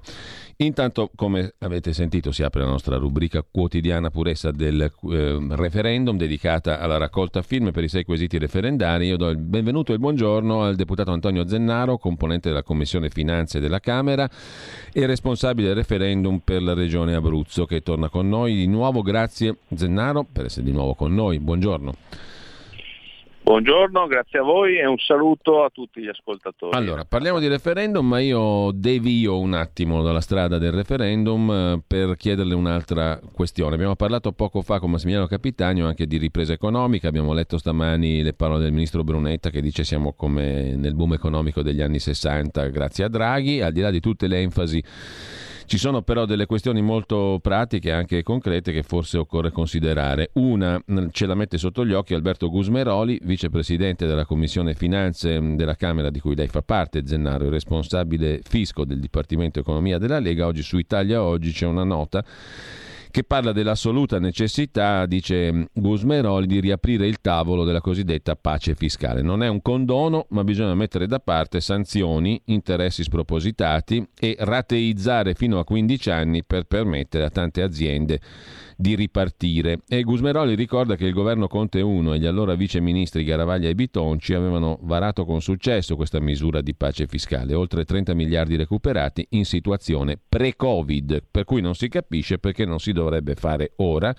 con quello che è successo, inserendo anche tutto ciò che le aziende non sono riuscite a pagare nel 20 e 21 di IVA, IMSS, IRPEF e IRES. E quindi con la riapertura della rottamazione, una pace fiscale lunga, grazie anche alla ripresa economica che si profila dopo un drastico calo Covid, le aziende potrebbero guardare al futuro molto più serenamente. Si può fare, secondo lei, Zennaro, una cosa di questo tipo? Ma certo che si può fare quella eh, proposta che c'è oggi del nostro collega Cusmeroli, è una proposta di buonsenso ahimè dal primo settembre sono eh, riprese le attività no, di accertamento attraverso le cartelle anche esattoriali.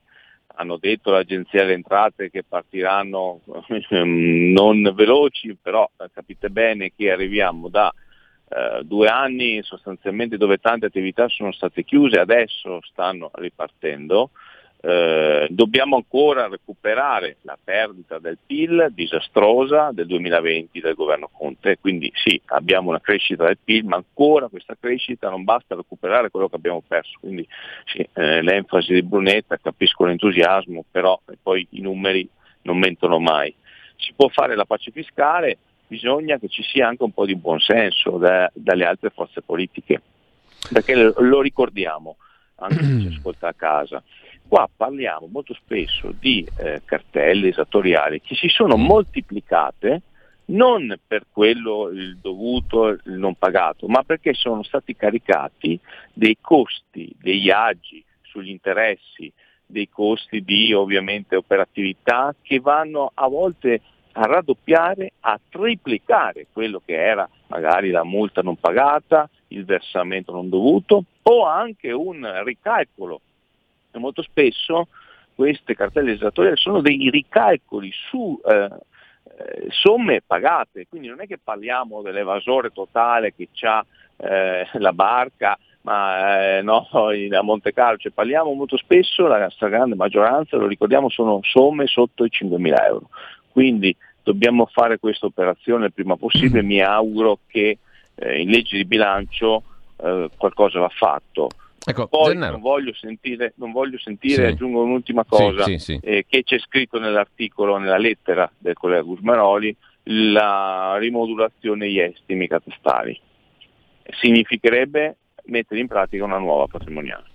Certo, e questa è un'altra cosa eh, che bisogna tenere gli occhi aperti per evitare. Eh, C'è una lettera oggi su Repubblica, una partita IVA, un signore di Vercelli scrive quanto segue. Come milioni di partite IVA ho beneficiato di una proroga del pagamento tasse al 15 settembre e della possibilità di una rateazione in quattro versamenti. Prima rata 15 settembre, seconda rata 16 settembre. Crudeltà mentale o offensiva presa per i fondelli? Si domanda questo lettore. Stanno così le cose?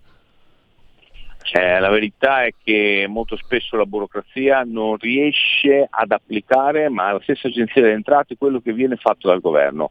Lo abbiamo visto ad esempio noi nel centro-sud con i crediti sugli investimenti, sulle mobilizzazioni. Sono stati esclusi in maniera tutta attraverso circolare dei comuni mentre la legge diceva altro. Quindi stiamo lavorando anche su questo, molto spesso attraverso circolari, interpretazioni o anche operatività del singolo ufficio andiamo a creare un grosso danno al cittadino. Ecco perché la proposta di Matteo Salvini è quello di un fisco più equo ma anche semplificato, perché più le regole sono semplici è più facile applicarle.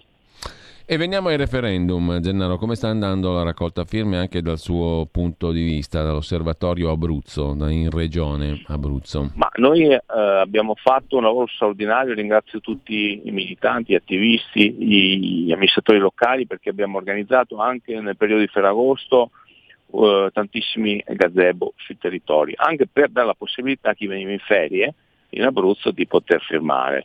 Eh, adesso io mi sto recando vicino Teramo, in Valgomano, eh, a un uh, gazebo, perché li facciamo anche durante la settimana.